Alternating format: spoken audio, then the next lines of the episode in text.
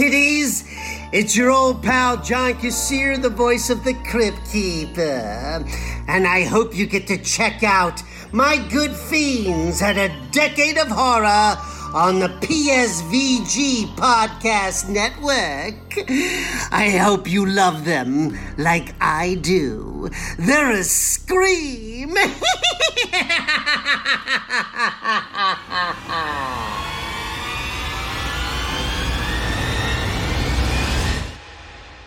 They're coming to get you, Barbara. What's up, guys and ghouls? Thank you for tuning into PSVG's A Decade of Horror, the scary movie podcast where where we relive a year that was one horror movie at a time. Hey, you guys say that. It's not as easy to say as it sounds. There's a lot of real.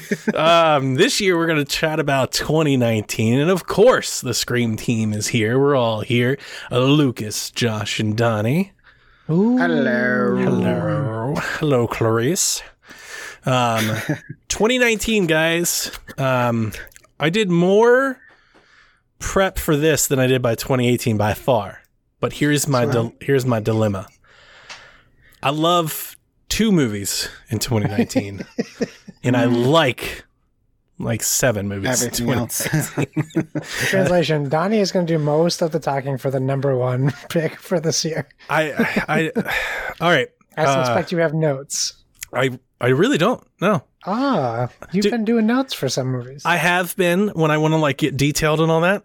Dude, come on, it's midsummer. I know. I know everything about it. Like I, I was like, hey, hey, come on, Spoilers. You Wait a guys Come know on. Street come Donnie. on. They knew this by now. They know. They know. Justin, Justin just stopped listening. Um, Just threw his iPod down. you think he's still? You think this. he's still listening now? Uh, That's a very hopeful thought you I have, mean, Josh. He has a kid, so he has he has free time to put the headphones in.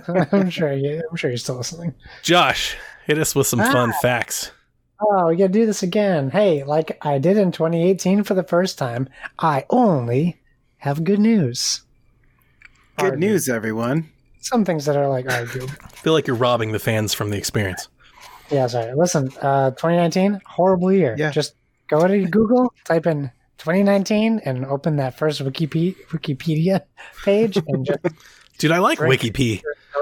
They should look at that. WikiP? Wikipedia. Wikipedia. 2019 Wikipedia. Uh, okay, let's start with 2019. Good news only edition. Same sex marriage becomes legal in Austria. Oh, I thought you meant here. The whole world is moving forward. Without us. Oh yeah, there are some states, huh? Um, I'm sure none of us live in one of those.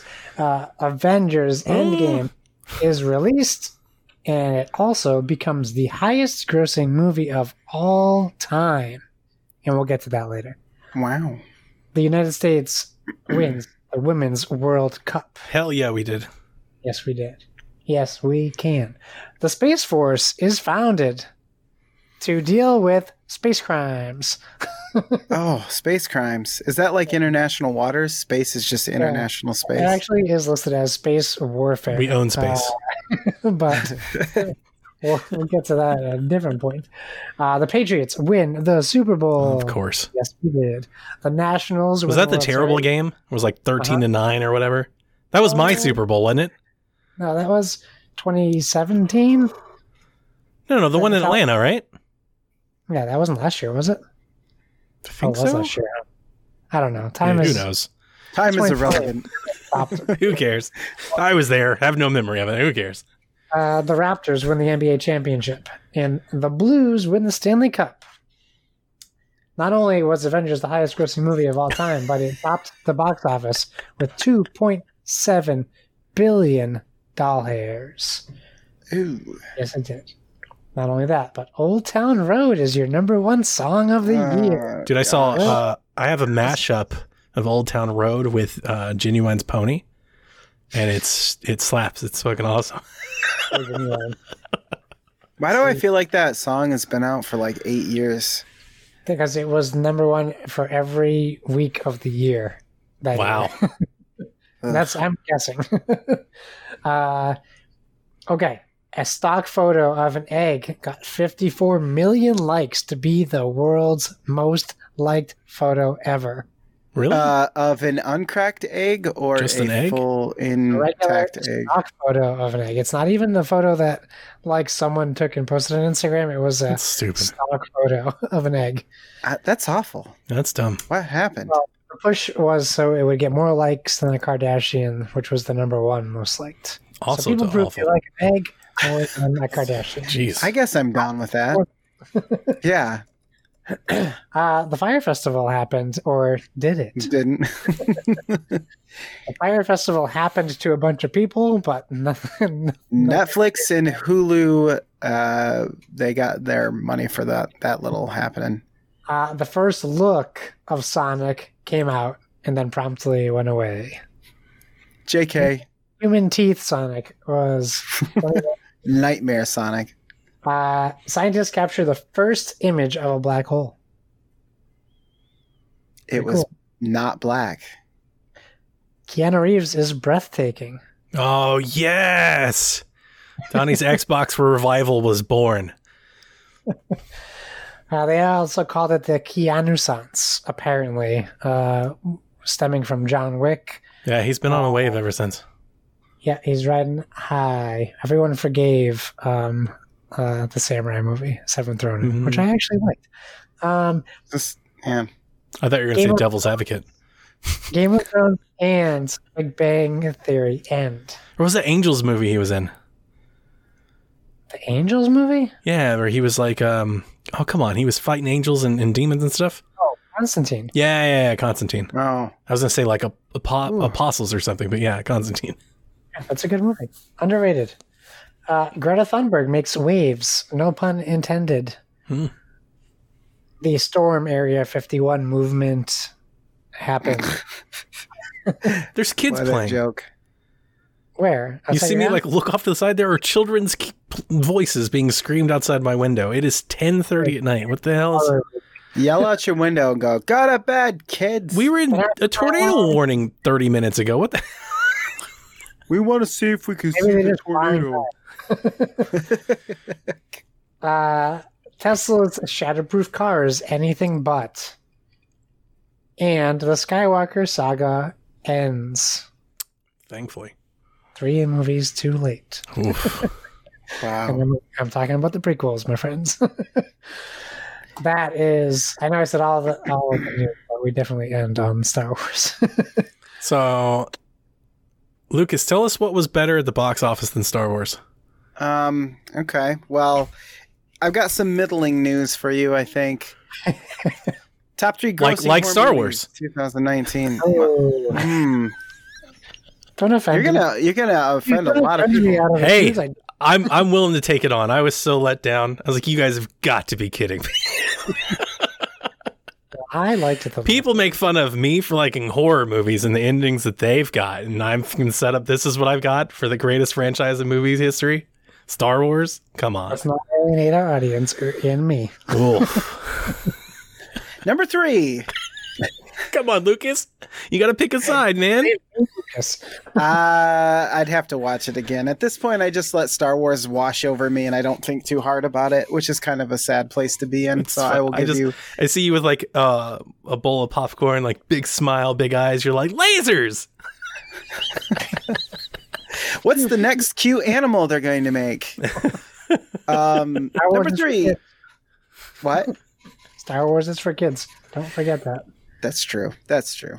Oh, how we forget. Number three, speaking of for kids, the Addams Family animated Whoa. remake. It, horror, yeah. I mean, in the sense that they look spooky, I guess, for the 1950s. Hey, I think the Addams Family is definitely horror. Did you like the um animated film? Did you see Never the watched it. animated film? Mm-mm. Okay, I don't know how it did. Well, I mean, hundred million dollars. I mean, it's an animated film. Family I said I was going to, family films, and I do didn't. okay. Like they have that Dracula movie too, right? With like Frankenstein and stuff. The it's like a monsters thing. Uh, hotel. Uh, Hotel As I say, Transylvania. yeah, I haven't seen that one either, and my kids tell me that they think it's awesome, and I still haven't seen it.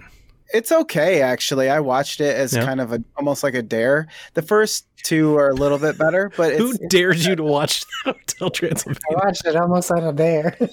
yeah. Playing well, spin the bottle or something? Like what was it was somebody trying to convince us all worst that in the bottle ever. the bottle lands on Lucas. Okay, you can either gotta kiss this hot chick watch or Hotel Transylvania. oh, it's on DVD. You don't even have Blu-ray. Come on. Look at Uh, that. Guess I'll do the Blu-ray. I mean the DVD. Uh, Addams Family, hundred million dollars, forty-six Metacritic score. Eh, what are you gonna do? Number two, Us, hundred and seventy-five million dollars. So seventy-five million dollars more. Eighty-one Metacritic, sitting up there with Whoa. Yep. And uh ooh, here it comes. The whammy. Number one, it cha- it chapter two. Two hundred and eleven point five million dollars. Fifty-eight Metascore. I think that Metascore's too high. I really hated that movie.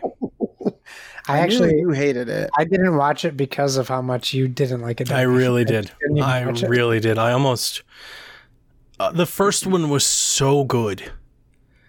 Even compared to the original, the first one was so good. I was all in. I was like, this is great. It's going to be so good. And I was there day one, tickets, everything. Wife was into it. I'm not even going to lie. I tried to, I tried to leave Wow. like in the movie. I was like, let's just go.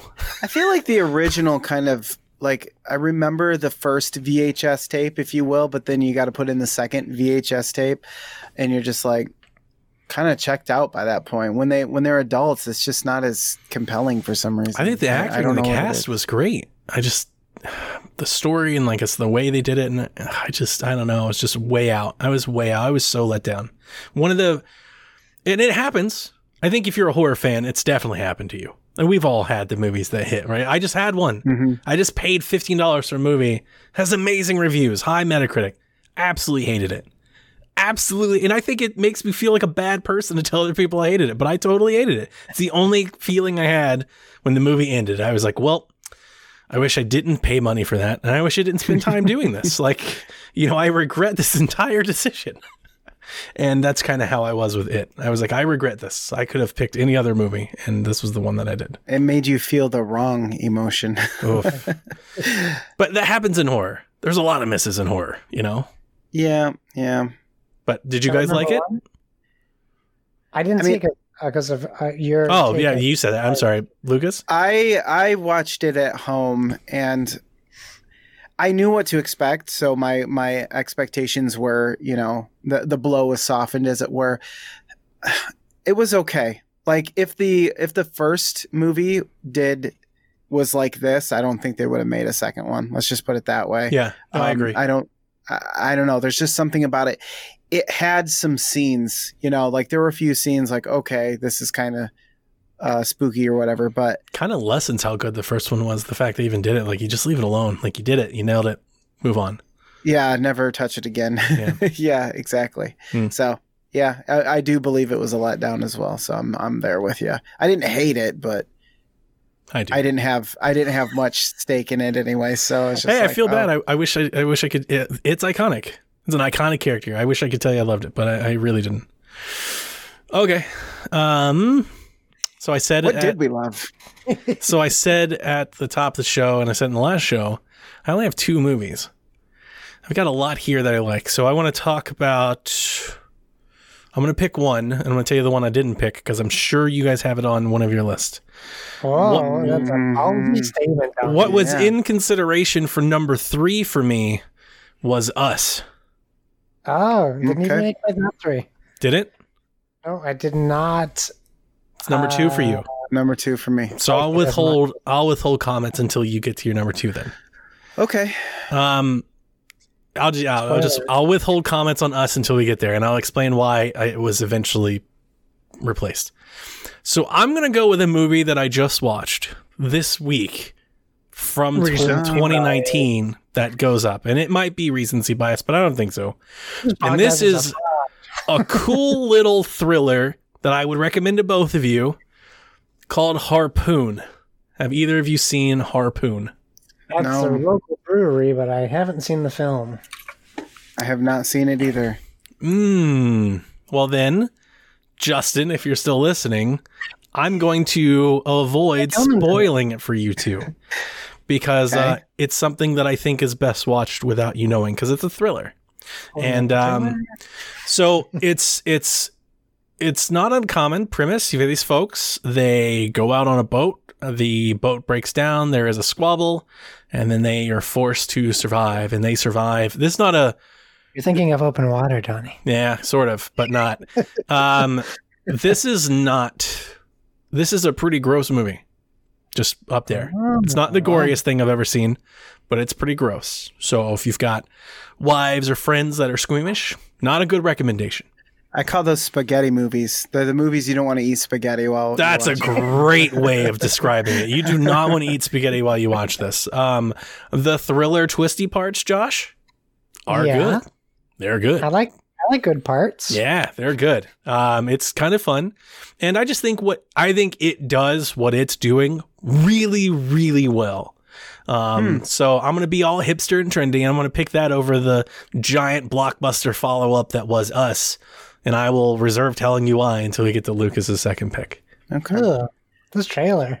Oh, it's good. It's good. It's definitely watch, and I think you can watch it. You know, who told us that we should be putting in?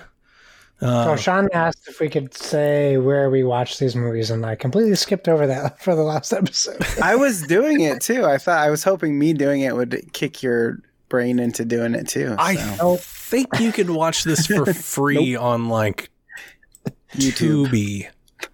Tubi. wanna say Oh, on Tubi. Tubi, and I know With it's on. ads. I know it's on Showtime, so you can watch on tell you- Showtime if you have that subscription, or I you don't get know like which one's worse. you get one of those watch it. trials. on yeah. it's on Showtime. I rented it.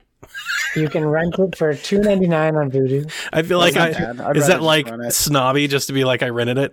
like I just paid, no, not at all. just paid I- two ninety nine to Xbox so I can just No, watch because you paid fourteen dollars for a movie you didn't like. So Oh. Yeah, yeah. I bought it. Clearly you I no- bought the movie that I didn't like.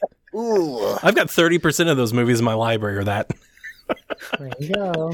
they, can, they can't all be winners, Donnie. Hey, do you guys? uh, That's a good little segue before we get to uh, one of your number threes. Do you guys do that? Do you like take chances on movies that you're interested in, or do you like rent before you buy?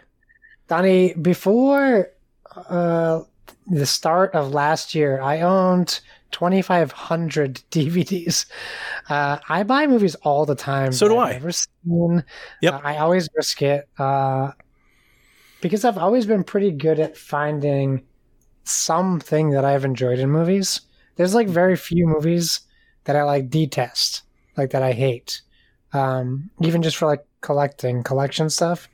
Like I enjoy that. So like, My threshold for horror is really, really low. Basically, if anybody's like, if I see a tweet that recommends it, if I see a Yeah. list that recommends it, that. if there's something a top 10 list that it's on i'll totally just and i think it's different with video games completely different video games when video games i learn everything i can about a game before i and i think it's just video games are 60 bucks yeah, it's you a know big difference. movies 10 bucks you know like 14 bucks and i hated it and i wish i didn't buy it but it's 14 dollars I have a problem with digital ones, right? Like I don't Mm. feel good about risking on digital because it's not tangible to me. You know, That makes like sense. I bought Mandy, right? I showed, like I showed you guys, I bought Mandy at Yeah. Walmart. Right? Um, I still haven't watched it, but I know that I have it, right? Yeah. And I can You can it. physically see it's there. Yes, and I have the problem. I don't buy random movies as much anymore be, if they're digital. all right Uh, so physical, yeah.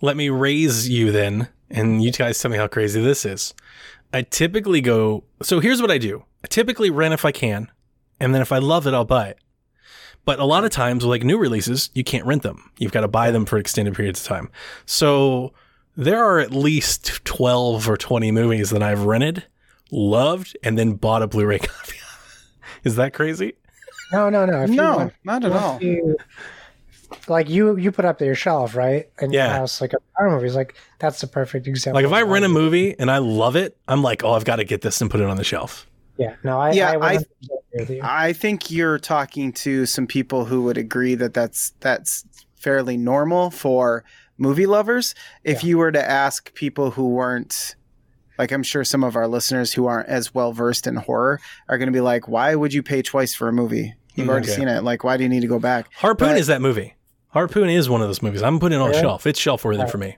Well, and and if you're interested in like the special features, learning how a, a movie was made, like that stuff can be just as valuable as as renting Sometimes it and not paying as much renting. money. Oh, dude, guys. Yeah, I- yeah, I exactly. Forgot to mention, we're recording. What's today's date? The 10th. Sure. So uh, I got the uh, the Friday the 13th collection. Dude, I already own all those ah, movies. yes. But that collection, like, I couldn't bypass that box. Buying that for the box good. alone, it's going to look so good on the shelf. Now, here's the problem. I have no idea on the shelf where it's going to go. the shelf is pretty full. On top of it. I'm gonna have to move some stuff around, but but yeah, I was I absolutely and and, and to to your point, the reason I wanted to bring that up, Lucas, is that the reason I bought the collection, there's like ten hours of special features and interviews that have never been done Yeah. before, and I was like, oh, I know want to watch all of that. So yeah. Do you watch special features before or after you see the film? After. after. Okay, Spoilers. I do the same, but I have this thing where I always feel like I forget. Um, I actually th- I think I immediately start like when the movie's done. I immediately watch the special feature. Do you ever feel like you've been watching TV too long? I feel like that's course. my thing. Like I'll watch the movie and it's like, well, it's time for bed, and then I'd never get get back to it. Yeah. So I feel like I watch special features like on their own more than I do after the movie. I do that too. I'll watch them separately sometimes. I might check out one or two things. What I never do get back to is um, playing the commentary, like watching Yeah. the movie with the don't- commentary. yeah, I never do that either. I don't like I- doing I- that to begin with. Sometimes I want to just especially if you can like if the commentary is good and you can get into the head of like what they were thinking or Hmm. breaking down how they did something but I'd almost of the rather have that in like podcast form. Yeah. yeah exactly i don't want to sit down and be tied to the television a second time and not have a film a filmic experience because it is really just a podcast Yeah, to the video I'd much rather just listen to do a podcast. And we're going to do our wrap up show. And we already had some comments. So we're going to do like some series and I'm going to weave in some podcasts and stuff like that. Maybe some documentaries and stuff. So I'm looking forward to that. And if you guys have, if you listeners, if you guys have anything you want to do for a wrap up show, like we're starting to plan what that could be. We might do it live so you can like watch and interact with us while we're doing it. But definitely if you've Fuck got it, we'll topics and it things like that, we can do it. I like that. Do it live. Uh, Lucas, I don't know. Yeah. number three. Sure. Uh, I feel like I'm going to get some flack for this. In fact, we were just talking about this Uh before we started recording. Let's get him. Uh, Josh and I. What's that? I said, we're going to get you. You're gonna get got him. Um, number three, the lighthouse. Oh, Now, it's good. Josh was asking me if if this was horror, and It's a good question. it it Thank is you. it is very light. It's I told him it was more psychological horror in the sense that it's like a devolving into madness type of thing. There's a mermaid. And th- yeah, there is. Um, there's some messed up imagery for sure, and there's some surreal feelings. Um, it's filmed in black and white. There's a real feeling of desolation and isolation, which there should be when you're on a when you're on a lighthouse island or whatever. kind of has like um, a psychological fight club thing going on. At least when I was watching, it I was like, "Is this, is this real?" yeah, you're wondering, are so, is some of this real? And honestly, that is what kind of arrested me into watching this in in, in its entirety. Mhm. Was just like finding out where this was going to go because you have two guys.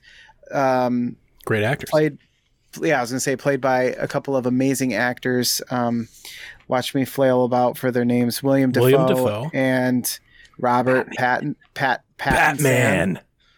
batman um and they basically play the old uh sea dog or well the old lighthouse keeper who's been doing this for years and years and years and the s- sort of younger newcomer who has gone from job to job and uh, doesn't really know anything about keeping a lighthouse. And so he's really, to put it plainly, he's William Dafoe's bitch and does whatever he tells him to do. Yep. Um, but as you as you go along, you start to learn about the characters, but you also start to learn about the old man, and he don't he don't seem right. Seems like he's keeping secrets. You're often shown this movie from um, uh, Pattinson's point of view, and so you're very distrustful of this guy. He's kind of a, a a hole, to be honest with you. He's a very um, old rough school. guy. Yeah, very old school, like old old school. It's 1890s, so you know, it's it's very he's very much a tough dude to be around. Um, but these two lighthouse keepers, they uh, basically are trying to stay sane while they live on this remote uh, New England island where this lighthouse is, and they are because they didn't leave in time, right? There's a storm coming and they didn't leave in time, so they've got to Right, they- weather the storm. Right. They were supposed to be there for like 30 days, we'll say. I don't remember the exact timing, but then a storm rolls in after things are getting like starting to get rough anyways, and then they're they're uh left to stay there for even longer cuz both characters kind of you get this feeling that they're ready to be done with their shift as it were. Um but then you start to question throughout the movie how long they've really even been there. Time starts to become irrelevant. It, it there's no actual, if I remember correctly, there or at least it it runs away from them telling of time at all. Like you don't know how long they've really been there. You're just basing it off from they think they're ready to go, and then even the movie has you wondering if they've actually been there as long as they say they have, if they've been there longer. They've been there like three times as long and don't even realize it. And it just devolves into this crazy madness of distrust and brotherly camaraderie because they're both kind of in the same position. But then they start like fighting each other and distrusting one another again. And I don't know. For it's a it's a very strong character piece that takes place in one place basically. Yep. And it yeah, it just was memorable from the fact that it's another one of those movies where I got caught up in just what was happening. Like I needed to see it through. I felt like I'm like this is getting nuts, and if I stop this now, it won't have the the same impact. Um, and I, you really do feel like you're in this weird journey with these two guys, like a fly on the wall, watching both of them just kind of fall to shambles and seeing like like um Donnie said like there's a a mermaid randomly and you're just like is this really happening? Like what's going on? All sorts of scenes like that that just kind of creep up on you and make you kind of feel that sense of dread like what is going on? Like is this going to get crazy and it does it does um We're gonna have the what is an RPG talk. Um, yeah right. I was just gonna say, it's a fair question to ask. Um, I think this is every bit considered um, horror, even though it definitely has. It's like video games. I mean, I think we can all attribute that. Like movies have multiple genres. Nothing is just one thing. Um, Yeah. Even like the most horror of horror movies, they're not just just horror movies. So. We've seen this premise in movies plenty of times, like Donner parties and, and things like that of two people. It's playing on human trust and distrust and how vile in extreme situations that can make people, right? And that's totally horrific. So I, I would 100% call it that. Um, I don't want to forget to mention that it's also uh, directed by Robert Eggers, who did The Witch as well. So Mm. if you didn't like true. The Witch, then you probably won't like The Lighthouse. Um, I would say The Lighthouse is harder of a sell than The Witch if you're looking for horror. Um, I would agree with that. Okay. I was waiting for you to qualify that because there's a part of me that wants to recommend it because I actually think Dafoe just crushes it and he's hilarious. It's very entertaining just to kind of watch these two people go at It each is. other. It is. If you if you're not into like character study type movies where you where you really learn about two people in a room cuz like you said there's plenty of movies where it's just people in a room and you learn about people and their relationships. It sounds boring, but it it isn't because of the thing the events that surround them and just their acting really just brings it you can think we saw similar things in like Train to Busan, Devil, The Mist. Anytime you get people in a very stressful situation with survival on the line, how far would you go? Like that's a thing Right. that's been in horror since horror has been horror. So Right, right. It really does. Even though I mean the black and white helps, it does feel like more of a horror, a classic horror movie that would be out of like the '60s or '70s. I would agree with that. Um, but it does have that sense of creeping dread, and uh, I really enjoyed it. And if you do want to check it out, it is on Prime right now. Uh, the Lighthouse. Uh, really enjoyed it. Josh. Nice. My number three is a movie that is directed by uh, someone who directed one of Donnie's picks, Southbound. Ooh. Uh, that is Ready or Not. Ooh, Hmm. like it. Ready or Not, starring uh, Samara Weaving, becoming this like horror darling. She's the best. Uh, this is a movie where it definitely um, has horror themes throughout, but really cements itself in horror at the end. Mm. Um, it, to a very uh, surprising fashion, I would say. uh, there's always like this like looming um, thought. You don't really know what's going on. It's kinda cabin in the woodsy. Yes, But not even that horror, because even Cabin in the Woodsy at the funniest moments in the beginning Yeah. have horror characters. So you can like place it as horror because there's like the monsters and the family and stuff. So you're like, yeah, it's definitely horror. This isn't really that because the people are just people. This is a house full of terrible people. Yeah. Yeah. Lucas, have you seen this one? No, it was on my need to see Oh, list nice. before we. It's on HBO Go Max. I think is where I saw, where I watched it. Oh, okay. Um, and now I'm forgetting if if that is where I watched it or, or if it was on Vudu. Uh, no, it's on HBO Max. It's on my like to watch list. Um, Okay. she marries into this family, a board game um, empire. That's what I was So- waiting for. it fits right in with board of video games. Um, um, and uh, she marries the son of this father. His father inherited from his father, etc. And you know the family doesn't fond of her necessarily. They don't love her. Um, and I got to pull up uh, the um, the mother's name. So Andie MacDowell plays um, the guy, the ma- um, the main character's well, co-main character's mother. Adam Brody from the OC and other things is in it. Um, most people don't like her. You get the feeling, right? She's not like welcome, at least not with open arms. They are getting married at, um, on the property of this huge mansion, and every, you know things just kind of seem odd. Even her husband get like gives her an out before they get married. Mm. Like I'm giving you the chance. Let's just run away now. Like I Are don't you want sure? To do that. so she says, "Yeah, yeah, yeah." So they do. So, um, they have this thing at night. At midnight, they they are going to play a game, and this is how you're welcomed into the family. And she thinks Hmm. it's as weird as we think it would be. Yeah, that was She's like, my "Wait." reaction. What do you mean? Like I just play checkers and I'm in the family? And he's like, yeah, kind of, sort of. Um, and they they use this like uh like magic eight ball Ouija style box, like if a Ouija and an eight ball had a, a baby, um, and it's like um give handed down from like the, the grandfather, and it will tell you what game you're gonna play. And it passes. It's very bizarre. I don't want to. I don't want to spoil this one since you haven't seen it because I think you would really like it. Spoil it. Okay. Um, The hell but with they Justin. Find out they have to play hide and seek, right? Well, Lucas hasn't seen it. I don't care about Justin.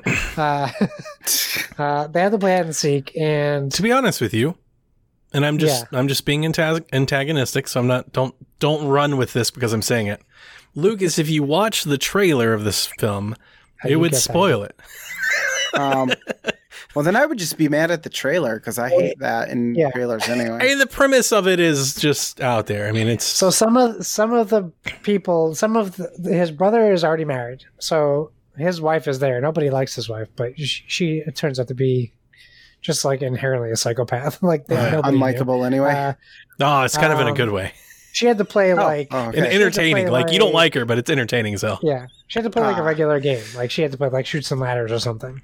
So uh, hang on, let me, can I interrupt? Yes. Lucas, here's the pitch, right? The Yeah. elevator pitch. Okay. They randomly select a game. It's tradition. You've got to do it. Okay. If they pick the wrong game, then the family hunts the person. There's or only one game. Or you could it. end up just playing checkers. Yes. And just so happens to know that it lands on the wrong game for Samara Weaving, and they start Yeah. pulling out crossbows and shit. So it's got it's hide and seek. It's only game out of the category of games that is where you kill somebody. Mm, um, but the Okay. thing is, what they say is like, hey, listen, if we don't play this game, we will all die. And like, There's a whole do you curse and a lore and everything. You Like, will all die, and then, like, that's the running thing, right? This whole family, that's the best part of the movie. children, uh, wives, husbands, aunts, uncles, whatever. They're like Grandma. they all believe if they do not play hide and seek and kill her, they will all die. And you don't really know why they believe this, except it's like folklore. They're Okay, like, so hey, you- didn't you hear about the Robinsons? They their house went up in flames the night after they decided not to do whatever, and then you're like, well, maybe they just had a house fire. like, so that's the they're leading um, their drive to do it. They don't Gotcha. necessarily want to do this. The box tells them what game to play. I mean, there's people that want to do it, mhm. and they're the psychopaths. And they're there's fun. Actually, like They're a lot of fun. people that don't want to do it. There's a lot of surprises, a lot of twists and turns. There's it. There's two big surprises, I would say. So do the does the family kind of pair off or sort of like, each individually and you kind of They learn all little run bit through rooms and stuff, and they all start. yeah, kind of, sort of like she she thinks she's kinda like Clue. hiding. She doesn't even That's what- know. yeah. Yeah. it does have a clue feel. Okay, she thinks yeah. she's just hiding. Like she hides in the dumbwaiter, and she's like, "How long do I have to be in here? This is stupid." And then she Mhm. gets out, and then she sees someone with a crossbow. She's like, "Uh, what?" and then They it try to kill her. changes. Yeah, Okay, Uh, so then the movie changes, and then that's the pacing of the movie for the most part. Um, and then the end, there's there's a couple twists and turns which are very enjoyable yes, and fun. yes. And the ending uh, is great. this, This was a movie I wanted to see for a while, and another one where I was surprised at how much I liked it. This could easily easily be in my number two. Uh, it wouldn't be my number one for this year, but um, That's interesting. It's a really fun movie. This was. Uh, I would agree with that. This was one of the handful that I had picked that I could have totally chose for number three. I do love this movie. I would agree with you. I think it's shelf worthy. I think this movie does its premise, but I don't think it does more than that. And I think that's why I went away from it. Like, not that everything has to. I just I didn't find it all that overly surprising, and it's just kind of I think the ending really delivered on the that whole. the ending is good, but like the whole movie is just kind of I don't want to say one note. It just kind of is what it is. It, it, fun, fun is a great way of putting it. That's a nice positive bow to put on it. It is super fun. Just don't expect like uh like a your next change or anything like that. When I was kind of going into it, that's kind of where my head was, and it never really kind of got out of there. So I wouldn't take anything away from it. But Samara Weaving, as we've talked about in plenty of times in this podcast already, one, she's great just on her own. She's Yep.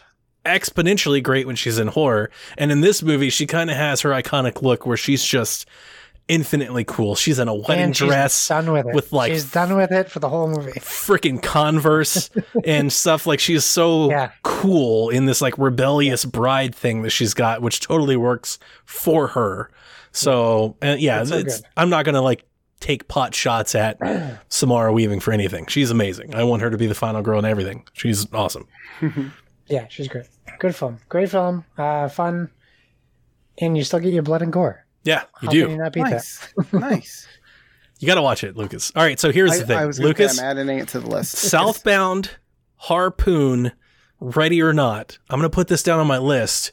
When we do our wrap up show, especially Harpoon, because I don't want to spoil it with you guys, we need to talk about those movies. Southbound, Harpoon, Ready or Not. Let me make sure I have Southbound on my list. Yes, I do. Okay. Cool. for sure. Number two, Donnie. Okay, number two is a movie that I love, which I'm pretty sure is not on either of your lists. Ooh, I actually don't think um, I don't think Lucas liked it at all. This movie is from directed by Lee Cronin. It's the only movie he's directed, but he is directing Evil Dead Rise. Josh, Yes, I've been following this. Um, this movie is called The Hole in the Ground. It is an Irish horror tale that I absolutely adored and loved, and one of the few movies that I would say, well, I won't say it. because I was gonna say made me uncomfortable. That's not true. Like the killing a sacred deer made me very uncomfortable, and this movie didn't go there. This movie had a scene that hit me on a level that very few scary movies did, and I think I'm almost always remember it for that. Um, I know Lucas has seen it, but Josh, have you seen it? No, I'm actually watching the trailer as you speak. You can watch this movie for free on Amazon Prime, Sean Capri, and I would wholly recommend this movie to anybody, especially if you like The Omen or The Shining, Is which is fun? Kind of whole, wholly recommend it. I would. I would wholly recommend it. This is kind of where this movie is. I would kind of put it in the vein of The Omen or The Shining with maybe just slightly more supernatural flair than The Omen and definitely much less fantastical than The Shining. Um, this movie is about a kid. It is A24 who continue to deliver on the best ways. This is a slow burn, which is why I was actually kind of surprised that um, Lucas didn't like it as much. I when I first watched this, I thought this would be down his alley. It's a very slow burn. It is like The Omen or The Prodigy, if you guys have seen that one with um, Taylor Schilling and stuff like that. It's about a mom who suspects there's something quite not right with her son. With the exception that, unlike those movies, right, where it's like the son of Damien, you know, it's the son of the of the devil, or mm-hmm. like the prodigy, like it's it's like very calculated. Her son just kind of wandered off into the woods one day and came back and he's and he's weird. Like some stuff's going on. and it is a long way to the unveiling. So if you were critical of like, hey, it just takes too long to develop, I would understand that. I think that's fair criticism to make because it is a long way. It's kind of to even say it's the third act, I think might be misleading. It's maybe like the fourth or fifth act before it really like turns and starts heading down where it's going. But if you like that slow design, that slow build and kind of layered in, they do it. Um, some strange things happen. It's Irish. Um, which I do like about it actually, because it's it's foreign. Um, the people are slightly odd. They're slightly weird. There's some things that happen um, with teachers and neighbors, and you're like, "What the hell is going on?" The things And are different. I'm sorry. And spiders. Oh yeah. Oh yeah. And um so I don't want to spoil it from anybody. Um although I did tell Justin, so I'll tell you this. I mean, obviously if you've if you've listened this long in the podcast, you know that we spoil movies. It's hard to talk about movies that you love without telling you the reasons why, and it's hard to tell you the reasons why without spoiling it. So I'm going to just go out on a limb and say, look, if you don't like spoilers, this ain't the show for you. I'm sorry. Like, go watch the movies and come back. I don't know what to do. Um, Too late for you people. yeah, it is too late. Um, so there's a part in this movie, Josh, where the son turns on the mom. Yeah.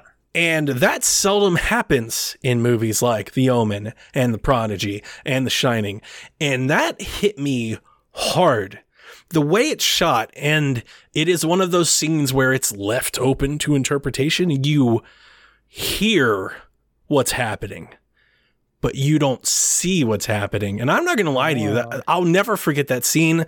That scene hit me in a way that very few scenes I think in a horror movie have, where I really felt that one. And I was like, oh shit, like this is serious. And I felt sympathy and empathy for what was happening. And I think that's why I like this movie so much. And then it turns into like the very final act goes a little wonky. I like it. I think it has like some folklore thing. I'm not sure. I think I've never studied like the history of, of what's going on, but I think that I think it's like some sort of Irish folklore that is based on. Um, but I loved it. I do. I love this movie. It's um, I love it more than you know my third pick and the other picks in this and, and us and stuff like that. So, um, one of my favorites. You can watch it on Prime for free. I would recommend it to anybody. The Hole in the Ground, shelf worthy, definitely shelf worthy. You know, sometimes I think I watch a movie and maybe I forced it or like I wasn't in the mood for it. Or, if somebody like, me came along and told you how much they loved it and you were expecting it to be amazing. I was like, oh, this guy, he doesn't like anything. I gotta good. rewatch Biodome. no, I um yeah, I don't know. It just wasn't doing anything for me. And so it makes me curious if I go back cuz honestly, I really don't remember that much about watching it. And that usually is a signifier to me that like I Do you remember the people's into it. head? Do you remember the people's head in the ground? Because I thought that was fucking cool and very No. original. No. Then maybe I rewatch watched- it. Yeah, I watched the trailer and like that helped me, but a lot of it I didn't remember, so I would be willing to watch it again just to see if my thoughts on it changed at all. Listeners, we're going to do our wrap up show. and We're going to do it live. And here's what I will say I would love to hear from anybody else that loves this movie. Because to be honest with you, I think I've only ever recommended it to Lucas. I think Lucas is the only other person I know that's ever watched it. I think Jason has seen it and he liked it too. I don't think I've ever met anybody that was like, I love this movie, but my wife and I both, and maybe that might be like a bias connection that I had while we were watching that maybe mm. set it over the top. My wife also loved this movie. Like, I mm. remember watching it with her and we were captivated by what we were in. We were into it. And I remember that scene. Again, that scene, I was like, this is terrifying. Like, I'm terrified right now. And she was like, yeah, this is really scary. Um, but she also loves killer kid movies. Like the whole omen shining like she is all into that. Like anytime children's turn on moms instant instant interest on her side. So maybe that played into something. I have not rewatched it either so maybe i'll rewatch it. Maybe i don't like it as much as i did but um this is one of those I think we all have this, right? I think we all have these movies that we've seen that are like lesser known that we love to recommend to other people. The Hole in the Ground is right there with like The Descent, where I'm like, you have got to watch this movie. It's great, you know? So I, I really mm-hmm. love it. Nice. Cool. Lucas, let's talk about us. Yeah.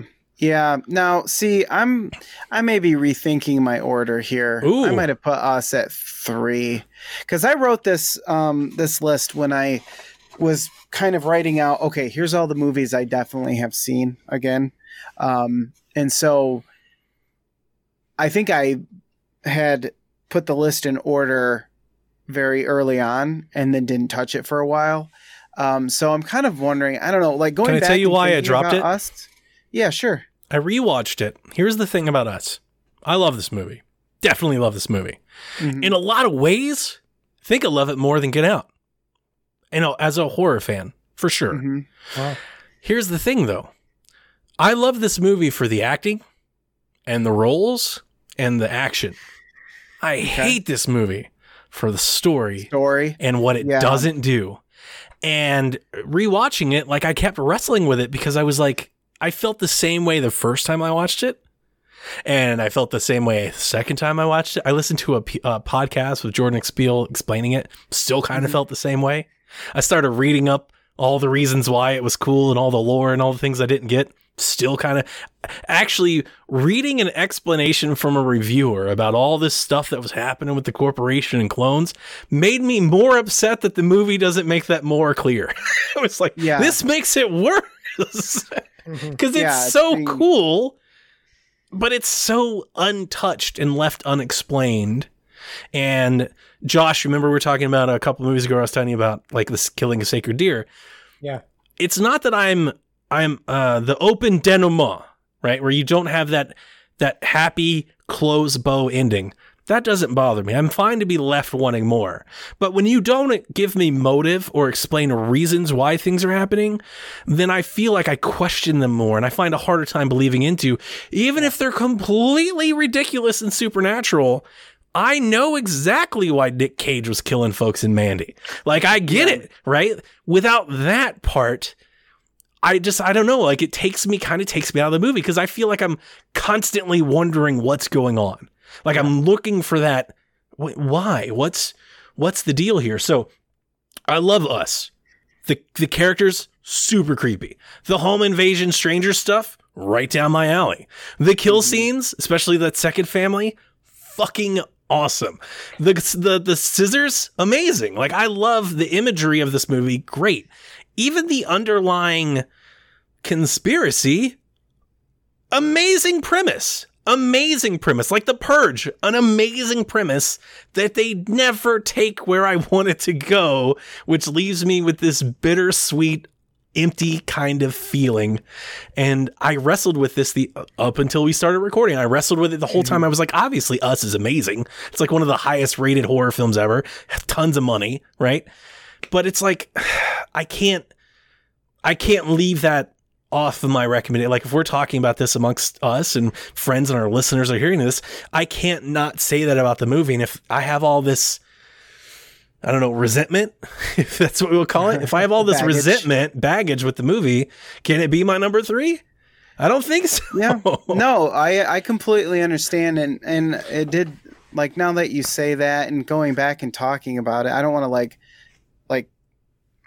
backpedal, I guess. on I don't mean to put you defensive. I was kind of I was hoping if I set you up with my reasons why, you would tell me the reasons the other side.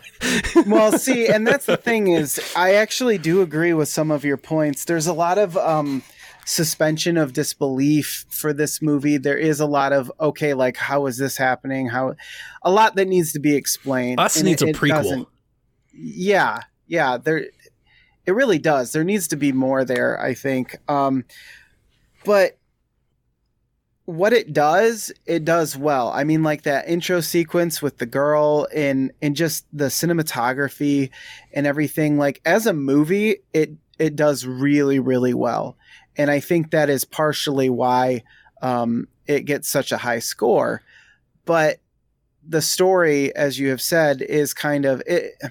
Sometimes it feels like a series of scenes, or uh, wouldn't it be cool if movie? Um, I've seen there are, there are some movies where they feel so disconnected. It's like, wouldn't it be cool if this happened? And then yeah, and then this happens, and and it just leads down this path of just The cool ending scenes. of us is fucking awesome. When they all like go and join hands and stuff, I love it. Mhm. I think that's great. The only problem is they didn't explain why that's happening. It's not as Right. awesome when you don't understand what the fuck's going on. Right. And that's not the feeling you want to feel at the end of a movie. So I, I get that. Thus my hypocrisy on flip flopping back and forth of loving this movie that I also kind of don't like. Yeah. I mean, uh, it's hard for me to defend it, especially since I can't say that, like, I mean, there's a reason it's not my number one. And I think for a lot of other people, they might say that us is it would be their number one over what is probably our number ones. Isn't it the highest rated movie of the decade in the horror space? I don't know. Uh, I think I, remember in my research, I think I read somewhere that it was at maybe at the time or even overall. I think it might be the highest rated horror. Like its Metacritic is like a 95 or something. It's like insanely high for a horror movie. You guys have heard of it us is. Talk yeah, and, and tell people like, you know, 48s and 65s. Like it's in the 90s. It's through the roof.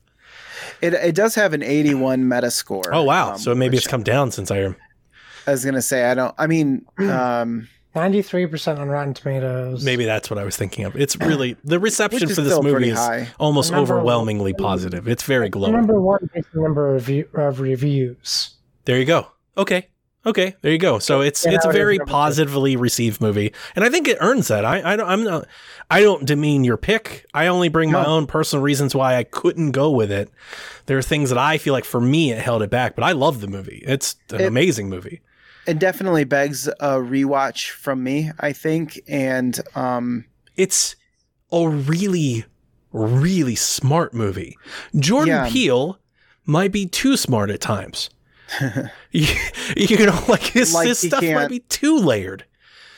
right, like it, it, it seems like it might have needed to go through another script revision or something like that. Because you do, you don't want to give everything away in a story and have it too simple. You want people to feel like they are investigators and they're figuring things out, and they might think they know where it's going. And people like to do that. It's we naturally like to solve puzzles, but at the same time, if the pieces don't fit, then you're just left with frustration at the end. And if that's the way that us makes you feel, then I could totally understand. I, I, think it might be a little bit um, derisive in that aspect. It might be another you either love it or you hate it movie. But- Hmm.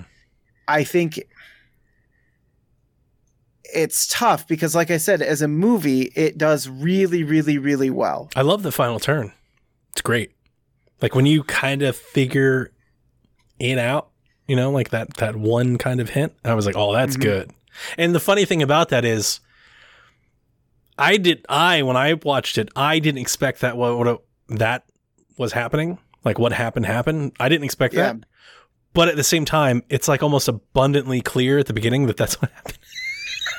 Yeah. you know, it's like it's right there in your face, but I wasn't there. Like with the whole movie and everything that was going on, I just I, I wasn't there, and that goes to show like how he kind of retcons the characters, like the underworld characters when they come up. You don't make that that translation that these two things could have happened, but they yeah. did. No, and that's, that's, cool. true. That's super Well, cool. it, it's the way that the the others are presented to you. You're like so worried. Like, what are these people? What's going on? Like, it wouldn't ever. I don't. I mean, it never crossed my mind. I was just here for the ride. Um, But when you rethink about it, right? yeah, You're like, it's right there. It's literally right there. yeah. It's I almost felt dumb when I got to the end. It's like, dude, I'm stupid. I mean, it's another one of those familial stories, and and they always get me whenever I see a family buy uh, like come together and fight for each other. You know that that always pulls at my heartstrings. So maybe that's a little bit of my own bias because I've said it before on the show that I do like those stories. Well, that's- and that's- so We all bring that to horror. Um, when you were a kid, you were scared of movies that had kids in them. yeah, And exactly. when you're an adult, you're scared of parents in peril. Josh, you have made some faces. So let me Yes, segue yeah. you into giving some opinions here. Uh, I didn't like it. At all? Uh, I liked parts of it. Um, I think I I was overall disappointed. I think I went in maybe with too high expectations. It was really hyped, like Yeah. really, really hyped. and I just recently watched it. I didn't watch. I didn't see it when it came out. Um, Mm. Uh, I I originally right away knew the twist, and then he somehow tricked me into thinking I was wrong. That's So, that, that's the like- thing. No, no, exactly. That's the thing. So I was It's like, oh wait, no, I must be wrong. it's abundantly Uh, clear, but he almost that's why I said retcon because it's like this happened, and you Yeah. feel that, but then it's It- like sixty minutes of no, it, it could never have happened. And it's like oh, but it did. but I didn't feel good about that. I didn't like that. I didn't think it was a good. Oh, Twist. that's interesting. I thought it was. I don't want to say. Cheap. I thought it was lazy. Yeah, I kind of I, I I do agree that I kind of preferred it the other way around because then it does kind of cheapen the the Because- rest of it because Oh, then wow, you that feel is like you're just being Because I almost felt like um, Because you know that if you give that to the audience, they're going to feel this way. Like you do that knowing. I was almost proud or impressed. I was impressed that he did, and then he turned me on it. I was almost impressed that he pulled me over here and then pulled me all the way back. Like that's why I said at the end I felt dumb. Like that was my feeling at the end. I was like, Yeah. "What? How? How did I? How did this happen?" I didn't like the underground thing. It didn't make sense. It didn't play to the story. Um, did you? for me, Did you ever uh, follow up? Did you ever like read into it? Like, do you know all of the stuff? Know, I know, I know he did a bunch of interviews and really went into what the film means, um, but I didn't want to uh, look into it okay. because his experience in his storytelling is not how I like. It's for Can I? Can I? I'm, Him. Not not that I want to explain it to you, but I mean, can I spoil some of You it and like me, talk yeah. about it? All right. So like, there's this government conspiracy where they make clones of us, and the Yeah. biggest detachment, um, f- you know, like from reality is that we never understand why they're doing it. It's just that they have to, and it feels like this overthrow, like this we're gonna replace people type of conspiracy, but we don't know why. Yeah. And then they just bail on it. So you have all these people in like this underground just lurking around and they don't have education and like so it's very primitive. And then some of them start to find their way to the surface and they start replacing the people that are there. And that's really it. Um the cool thing that I like about it is there is like the uh again I never get it so I'm not sure if it's metaphor or simile or the right thing but there is this like higher takeaway if you want to go there that the underworld people these clones are representing like the worst of us. Like the the de- the darker side those thoughts that you have internally that you would never share publicly. So you kind of have like this mm-hmm. face for the public persona. Yeah. and then you have this person if you were left to your like your own devices and what would you do? And i guess that's kind of the play or at least that was my takeaway. And from what i've learned that's that that's basically my my take on it. Sure, I'd pre- I'd prefer the the bad side of you story than as to the clone not as intelligent or educated because if that was the case how did they decide to organize So- and to kill like And I think that's they- the beauty of this movie is that you say that and my thing is I'm the flip. I want to know why the conspiracy was happening. I want to know what the plan was. Like that's the detachment that I don't have. It's like I I need to know. That's interesting too, but for them to organize and have this motivation with the background that we know of them at the end, like it doesn't make sense. Unless you flip flop the person in the beginning, right? So that's Right, the thing. They f- they flip flop. But the So one person can get a whole world. Like they show the whole world. She's in one bunker in the land of the blind, But how, they don't communicate. She's in a little tiny bunker under like the beach, and then they show people going globally. So that's the crazy hands. thing. That's the, th- the like basically the untouched, untalked about parts of this movie or the things that, from a story perspective that I'm so intrigued and want to know more about. Like I want a whole other mm-hmm. movie about that. it. And I, and you know what? Like I didn't want to say anything because like I like that. Well, this is good. Luc- no, I mean I I like that this is Lucas's number two, um, and I like that people love this film because really what it means is it's opening more doors for filmmakers to get into horror, Mm. a ca- a genre that people are afraid to get into on the um I don't want to say on the level of cinema. Like there's so many bad horror movies that you could It's you very could artsy counter argue anyone could get into horror, right? and it's smart. Yeah. But there's so many bad ones that people are Has a afraid to get into horror Yeah. because it's assumed that they're just cheesy bad movies. So like Jordan Peele's really opening the door. Ari Aster's really opening the door for intelligent horror movies. This one just didn't hit for me. Um, probably for a bunch of different reasons. Uh, but for for the most part, timing and hype, I think, is really what kind of crushed it for me. It's fair. If I had to summarize it, like in a generality, What do you think the world would look like if this was Jordan Peele's first movie? Hmm. I think it would still be. I think it would have been middling. But if you don't have the Get Out like hype behind you, people aren't going to be looking at it like this is going to be the next great horror film. I would 100% agree with you. I think without Get Out, people wouldn't have taken the extra effort to try and analyze this movie in the way that they did. And I think it would have been seen it. received completely differently. it would have They might not been middling in reception. you would have had those fans of the genre that would have went out of their way to be like, this movie's amazing, but it wouldn't have been the overwhelming reception that it was because be it wasn't coming in with that. yeah, it wasn't coming Yeah. in with that fanfare. Mhm. People are almost predisposed to wanting to love it I just because of it's a Get Out. Good, it's Yeah. a good like invasion of the body snatchers type of film. I agree. It just it just didn't hit for me. Like That's why I dropped can it. Appreciate it. That's Yeah. why I dropped it. Um, so I want to ask you guys a question. I'm, I'm, I'm sorry. I don't, this is Lucas's pick, and I feel like I'm taking it over, and I'm sorry. Oh no, you're. I feel like I've said everything. I just have I- opinions. I That's okay. opinions, man. Let me ask you guys this then. I'll pose the question to both of you. Since it was delayed, what do you think he's going to do with Candyman?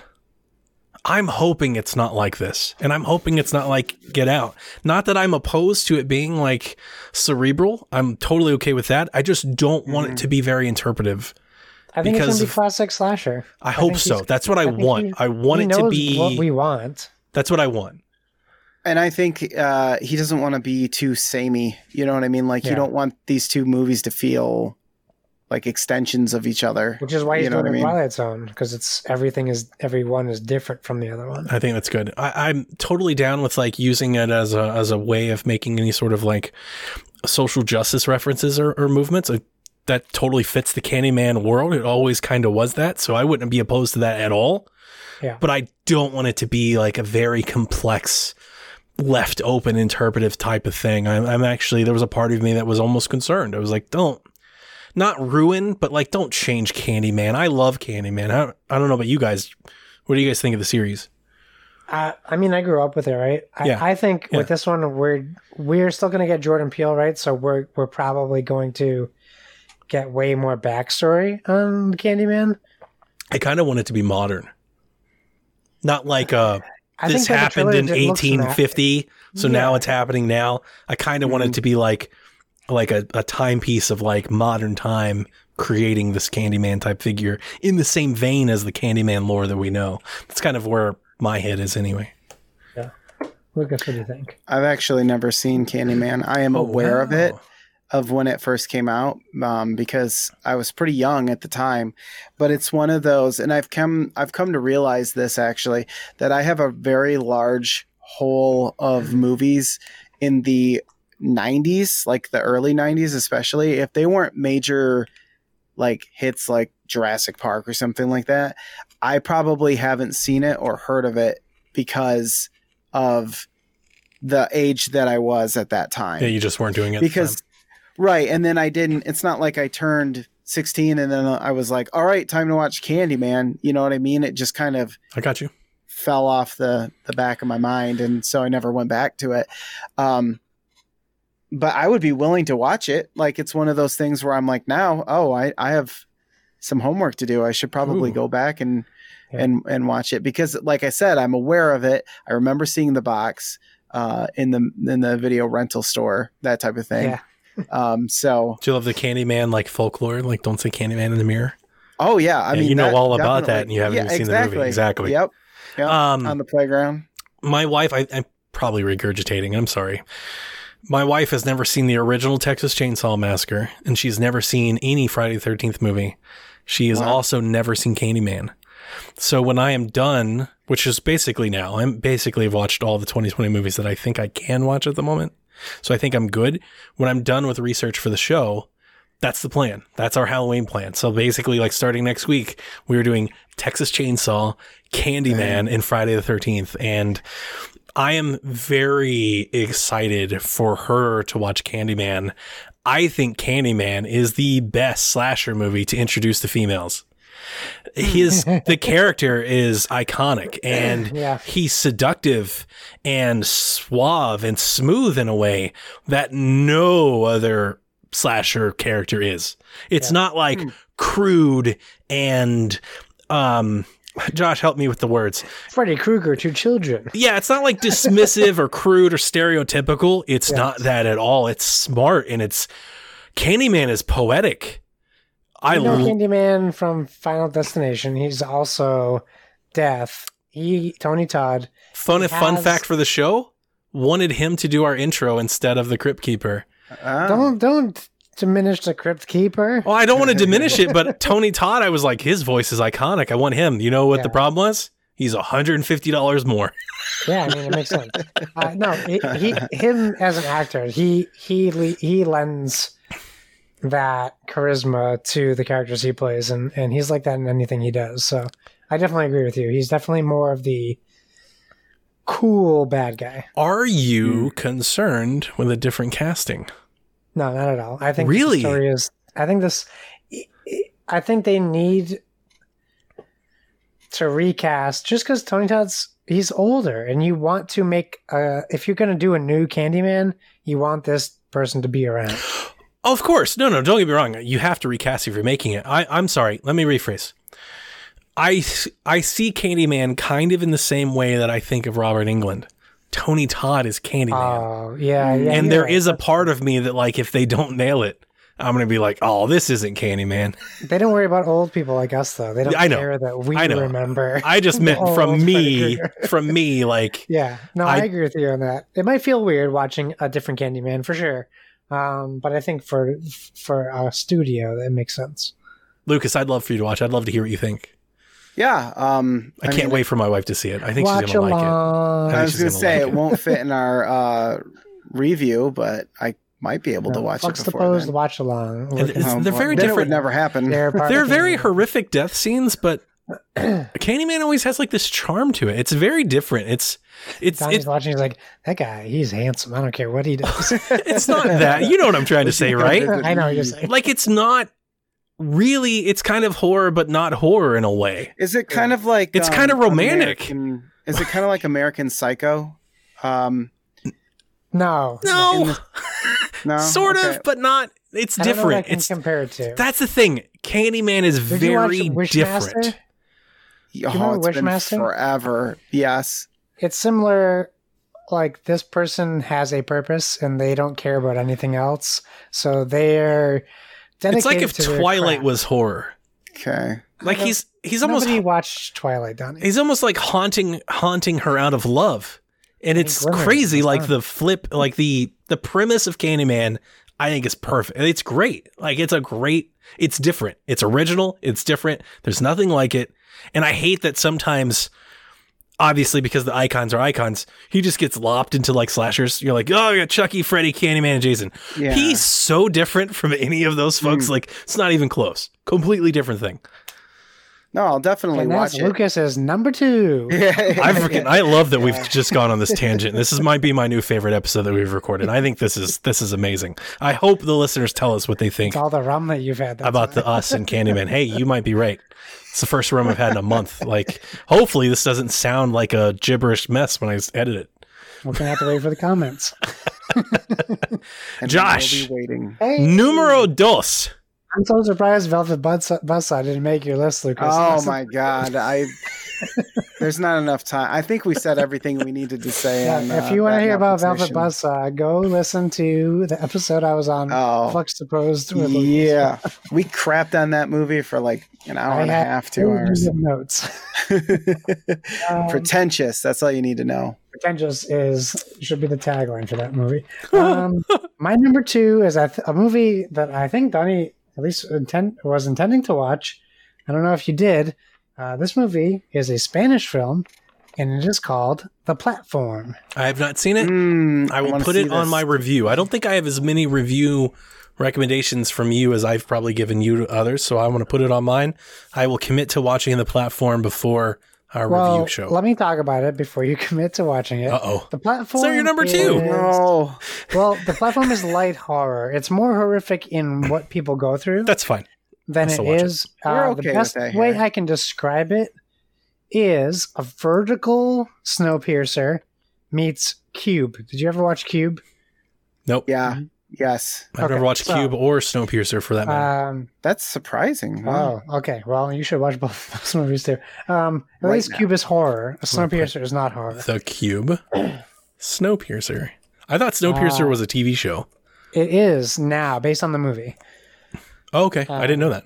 Yes, Chris Evans is in the film, and Jennifer Connelly is in the TV show. It's way better than it has any right to be. Really? It is incredible. I feel like. Uh, Ooh. but the cube is actually horror, and Snowpiercer is not horror. That's also. I Yeah. thought it was like a sci-fi. I thought Snowpiercer was like a Hunger Games type of thing. It is no, it's it's sci-fi. Um, What the cube? it's a no uh, Snowpiercer. Snowpiercer. Sci-fi society-driven. I'm kinda taking you off your point. It doesn't matter. Let's get back to That's the okay. platform. So listen, so the platform.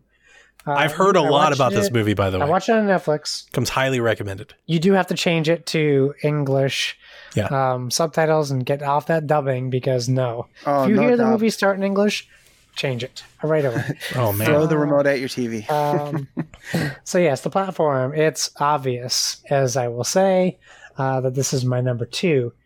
It's. I don't want to ruin it because you haven't seen it. So I'm I know the premise. I know the premise. It's like the this. premise. hang on. It's like this class swip, like flip flop type of thing, right? I mean, I don't know what you mean, but maybe. Social me- class. No, you- no, no. Uh, no, no. No. It's kind. You'll, you'll. I'll, I'll explain it to you. So, this guy, he, he, um, he ends up in Government experiment program. in the platform. He signed up willingly. Yep. he signed up to quit smoking.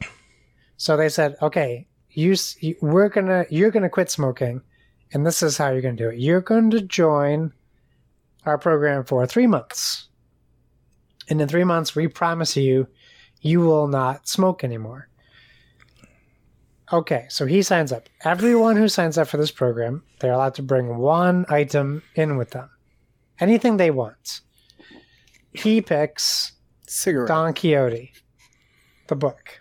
Hmm. It's like, I want to bring Don Quixote. So he signs up for this program. He wakes up in this room. I'm going to call it a cube because it makes sense story wise.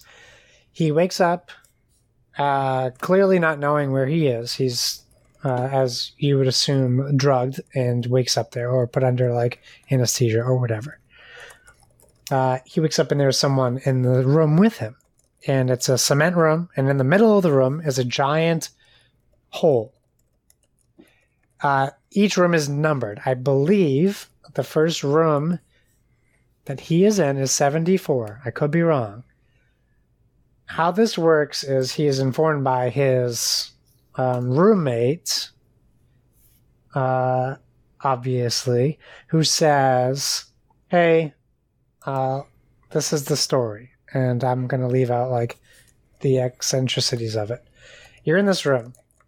You're here for a month. We're on number 74.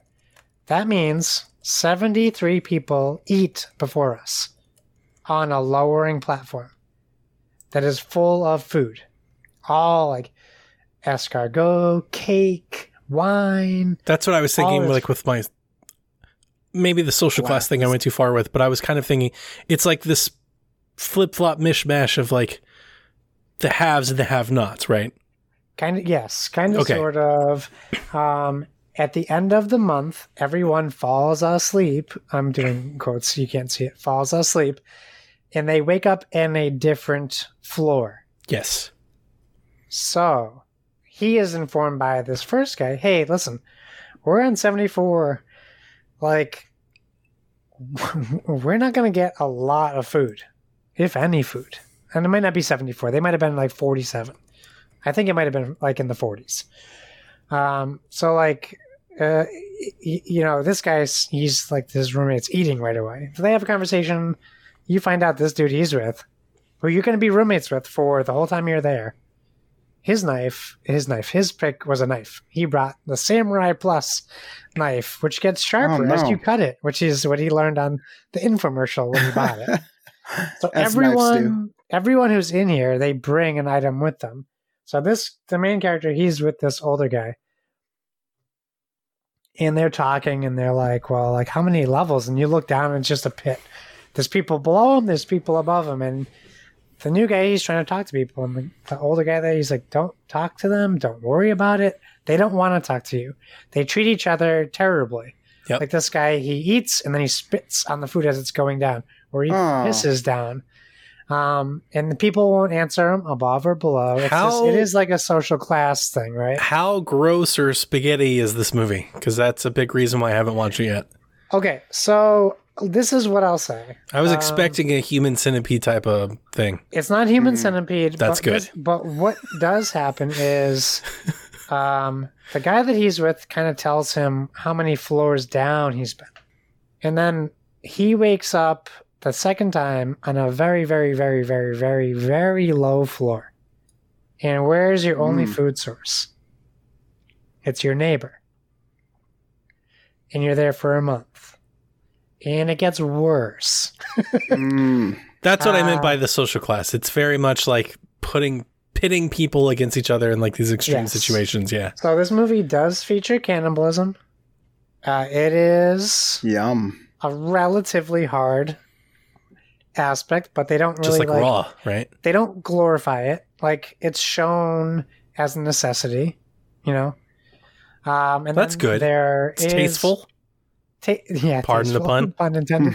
um, uh, there are definitely some twists and turns, and and a maybe surprise or two for you. Uh, a movie I was very surprised that I liked so much. It is uh, intense. It is emotional. It is scary in a different way that we are used to talking about. Sure. Um, awesome film. It comes Easy up on most people's short lists. I wanted to watch it. Um, I had the flu Very for good. 12 days, so I didn't watch a whole lot. Um, this was definitely on my like my list. This is one of the movies I didn't get to. there are very movie. few movies that recording this podcast I felt like I didn't get to, and this is one of them. There may be a handful of movies I'm like, damn, I really wish I watched that. And um, this was definitely come highly recommended. So I'm eager. I'll watch it for the wrap up show. I guarantee it. Yep. Good. Same here. Same here. Great. Okay, Great. We are at number one, which drum roll is definitely Midsommar. Um, I would like to lead is the way. True? Yes, it is. Yes. I would like to lead the way. Um, 100% own the director's cut, the collector's edition, the A24 thing. I'm so mad about that. Oh gosh. Did they never do like reprints or anything? No. No. Are you serious? Yes. Yeah, oh, bask that in the glory, sucks. I'm so sorry. if you guys, if I had known that beforehand, I wouldn't have said anything. Yeah, sure. You wouldn't. no, I would not have. I'm so sorry. Wait, you mean the one I have is so limited? It's not on sale I'm yet. sorry. Um, hang on. I wanted Let's to pull up it my. goes for on eBay. I wanted to pull up my tweet. I watched this movie July 5th, 2019, which I believe was the day after it came out. Because um, it's a fun story, not not fun story, but it's a little anecdote. I I was with the wife. I think we were without the kids. I think we sent the kids to in-laws, so we wanted to go to the movies, right?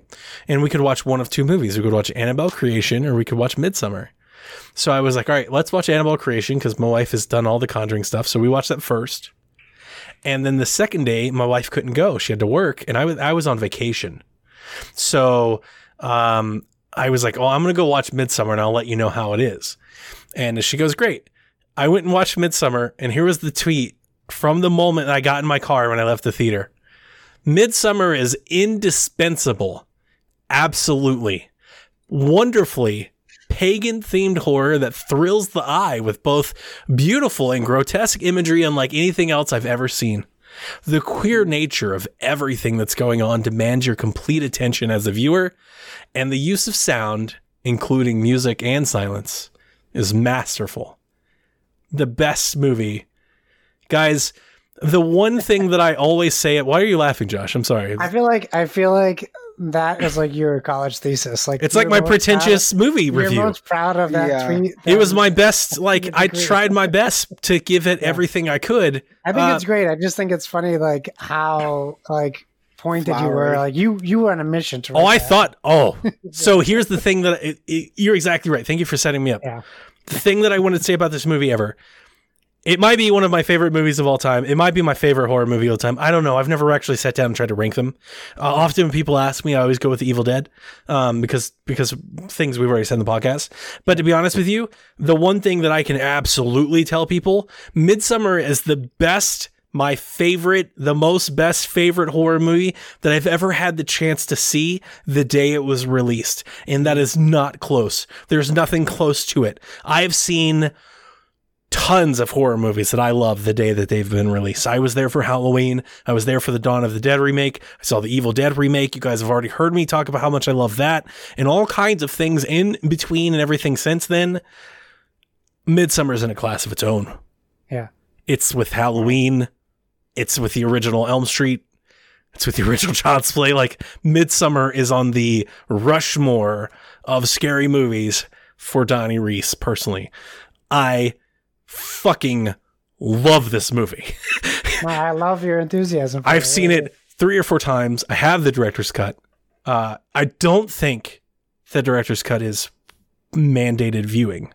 Yeah. If you guys haven't seen it, um, I bought the director's cut. This is one of those movies. I saw it in the theater. I bought the director's cut on iTunes because it was exclusive to iTunes. I don't even have a fucking i- Apple device. I had to use my wife's phone and I had to download iTunes on my computer and then hook my laptop up to the TV Oh to watch God. the damn thing. And then when the whole event on Discord. and then when they released the actual director's cut on, I bought it instantly. I didn't even didn't even check what the price was. Didn't even care. I was like, "Yep, add to cart, purchase, PayPal now." I love this movie. Um, for everything that my tweet just said, it's in my opinion, and I'm sorry, Justin. in my opinion, it's masterful. And when I told you that I was going to be a stan and a shill for Ari Aster, yeah, because of Midsommar, I was blown away the fact that this movie was as terrifying and as horrifying as I thought it was in the fucking daylight. The whole movie is done in the middle of the day. You see all of it. And you remember Josh when we watched Hereditary? And I was telling you that he does a great job of making you feel what the characters are feeling. Um, I didn't even look it up, Josh, because I didn't, like I said, I didn't, I did no notes. Who's a Florence Pugh, right? She's I just remembered her. Yeah. That moment where she's scream, screaming in grief, I felt that. And I'm not even a girl. Like I have, there's no reason. Like, and I hated the fact that dude was being a dick. And when she sets him on fire, I was like, that's what he gets. like, oh my God. and because of the beginning of the movie, the way that they set up that relationship is so like you really feel that she's kind of tied herself to this guy and you want like, out, right? Yeah, you want want out out. That's perfect, Josh. Yes, you want out. You're like, leave this jerk. mhm. Yeah.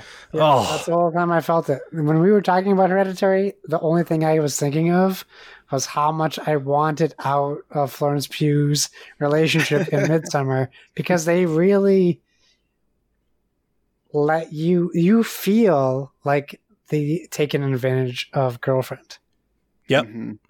A girl who just wants to be loved. She lost her And parents she- and her sister, right. and she feels that He grief, is- and you And feel he that is a grief. Dick. And he is a dick about it. What a great casting and she all of his friends are dicks. They're like, let her. Le- it's it's her again. Blah, Dude blah, starts blah. pissing on like the eternal tree and shit. Oh, that Oh god, yeah. How part of this movie is like just desserts, but also so grotesque that you also kind of feel bad. Like when you walk in, when you see. So here's the thing: this movie isn't all that horrific.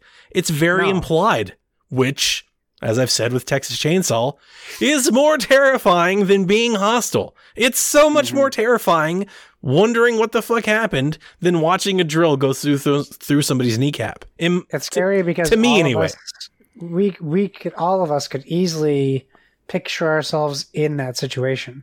Imagine your group of friends was like, "Hey, where you Bob's from slowly Sweden. Let's go to his home because they have this huge festival and they love Americans. And we're gonna have we're gonna do drugs and we're gonna have drinks and it's gonna be amazing.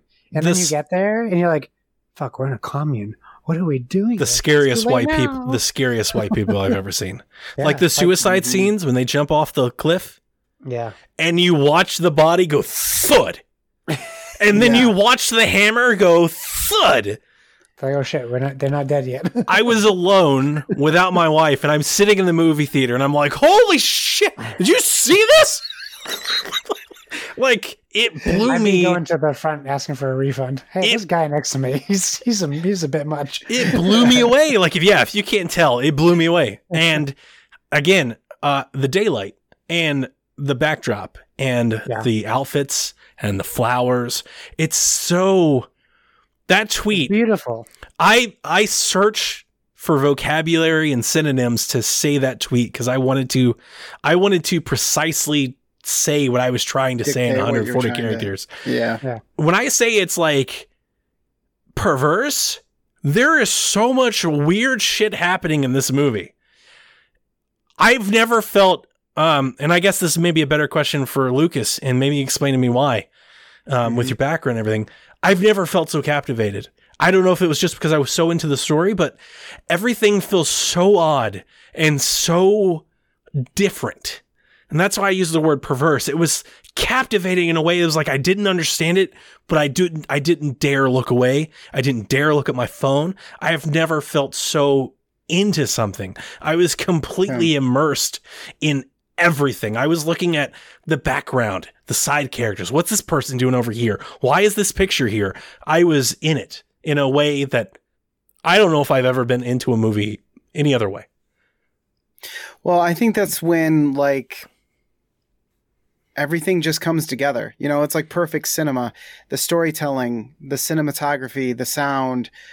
I mean, it I, I went to the movie theater by myself too, and I remember being there watching it because it, it again, it's one of those movies that just You're ever in the theater and you've got to pee, you. but you don't go? yeah, yeah, exactly. Because you, you're like, I'll go Oh, wait. later. Right now is this. I'm- I'm watching this. I love the fact that we just got what you just said on recording. I What? I hyped this movie up. I tweeted that. I can't tell you how bad my wife felt when I was like, "This is the best horror movie I've ever seen," and she just watched Annabelle Creation, which we liked, not half as good as this movie. you know, I was like, she was I like, felt bad for her. She was like, "Fuck, we picked the wrong movie." We totally picked the wrong movie. This is the best movie I've ever seen. And just to back you up, and the reason I tell this anecdote, when I got the director's cut and I brought it home and we watched it, and I here's the thing.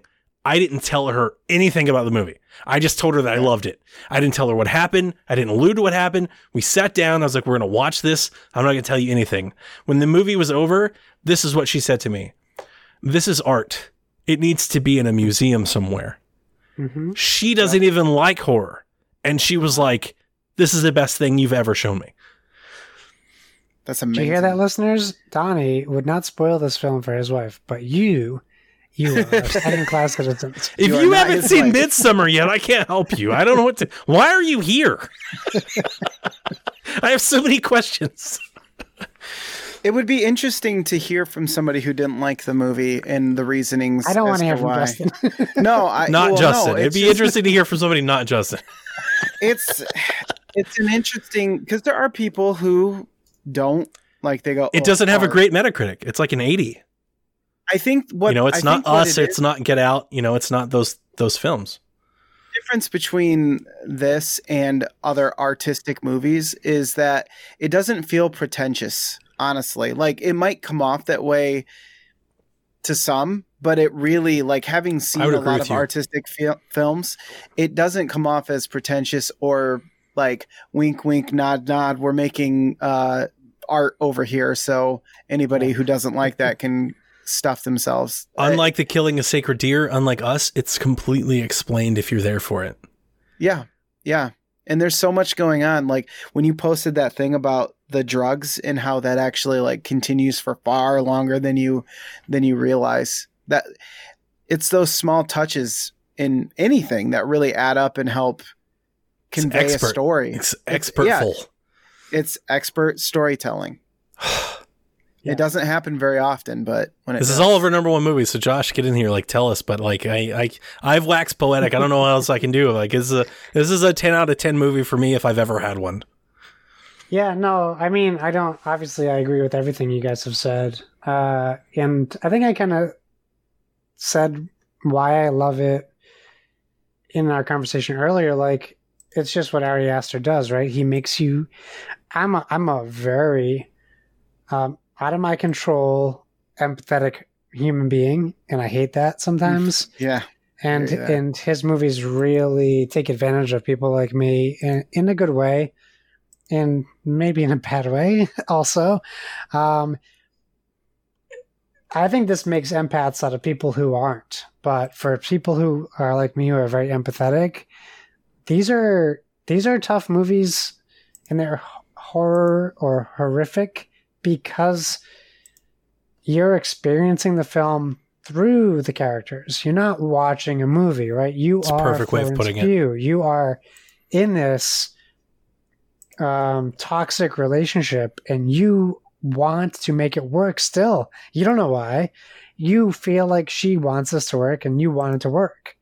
She's put in this thought, and then when when shit goes sideways, you want her to do the right thing. You want her to make the right decisions, even if it's to make tough choices that maybe you would never make. And then you hope for the best outcome when she makes those decisions. You don't want her arc to end where it does. That's not what she wants, but that's what she is. Oh, I'm not She's- gonna lie to you. She's When when the time comes for him to get of her his just desserts, I was totally fucking for it. I Right, was but- like, but she's not left in a good spot and you You're right. and Yeah. you they want he does this thing where it's kind of implied that she's fine and like you can maybe kind of be like oh she's going to be fine but you know from the story of the whole movie she's screwed she feels good mm-hmm. for a minute she feels loved but Vindicated. She, has, she hasn't felt loved for the whole movie it's true. she feels this sense of community and family Yep. Support. but she doesn't know and we know that it isn't going to last Yeah. and that's scary that's the scariest like thing of all you live with this character for the whole movie and you feel for her and you see that she thinks she's getting what she wants but you know she isn't Yeah. which makes it like 10 times worse It's it's like the devil one, you know what I mean? And Yeah, she doesn't right. even know it. Like she doesn't know she lost she Yeah. has this like feeling of family and love I know I told you guys last gonna be year off a cliff on our three hour horror podcast, but I love that this movie is so slowly built that Yeah. by the time that you reach the end, you're literally on fire. And I'm not necessarily sure how many people realize the fact that the person's fucking burning alive. you know, people are like, oh, "It's not that's." I I saw one of the reactions I saw to this movie. It wasn't that scary. It's not a horror movie. And I'm like, we did not watch the same movie. You were not paying attention. Yeah, This I mean, person's being burned at the fucking stake. Yeah. It's not paranormal activity, right? The people who want that, yeah, they're not going to get that out of this for It's sure. not jump scares. It's the opposite house. of that. No, yeah. It's human nature. It's everything. When about you see is the dude's lungs- Yes, Oh, God. That is the scariest shit. it is. that was so scary. I was like, oh my god. Yeah, It's the stuff that could be real that is much more horrible to me. I think this this movie because of its implied nature and because of its like um because of the the weird things that I love about it. I think this movie comes as close to Texas Chainsaw as anything that's come since Texas Chainsaw. There's a lot of uh, I have a lot of the same feelings with the original Texas Chainsaw, and maybe I just love that movie more than I should. But like the original Texas Chainsaw left so many things implied, so many things weird. The first time I watched it, I was in my own head about it. I was like, why is this happening? And what is he exactly doing? And I was trying to piece it all together. It's exactly where I was with Midsommar. And the the the reaction that I was having was felt familiar in that way, um, where I was just jumping from conclusion to conclusion. And then when you see horrific things like the lungs and being burned, it's like you're like, this is terrifying. Um, like those hammers, those big wooden, and the way that they explained it is almost more terrifying than the actual act that's happening. Like you see this grotesque imagery, and they're like, listen, these aren't Americans. They're not people like you. This is their way of life. And you're like, Yeah. I guess that's okay. Like it, it lulls you into the sense. And then by the end of the movie, you're like, I have experienced some really fucked up shit. you Yeah. know, it lulls you Yeah. into thinking it's okay. And I think that's the scariest part of the whole thing. And the whole movie does that.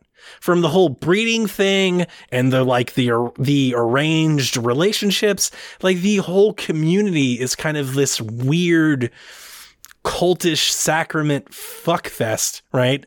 Like just this mm-hmm. mind fuck that's going on, this manipulation. And like that's terrifying. And then the actual things that are happening are 10 times worse. I don't know. I was caught off. Com- I, I wasn't caught off guard, but lulled. That's the only word I have. I was Yeah. lulled into accepting it in a way that like Saw or Hostel or Nightmare never. Those things I never accepted as being like, ah, this is the way this happens. Yeah. And in Midsommar, I was like, this is this community. And that shit scared me more than anything. I was So like, well, you're you saying is know, platform can't be your number one if you rewatch it. If you watch it for the first time, I, I, it doesn't sound like it's gonna. I was just like, uh, you know, this is how these people live. For so much of this movie, I was like, you know, like this it went in Rome. And at the Right. end, by the time I got to the end, and- I was like, that's the scariest shit ever. This is how people rise to power. Oh my God. like, what am I think I'm in a capable of? cult now. I'm not even sure what just happened. Exactly. Dad, I think I'm in a cult. Oh, just an, an expert mind fuck, I guess, if you will. I was just, I was just over the moon. yes, This is what I thought uh, like Suspiria was going to be like after all that hype. So something like this where um, you know, it just really does captivate you.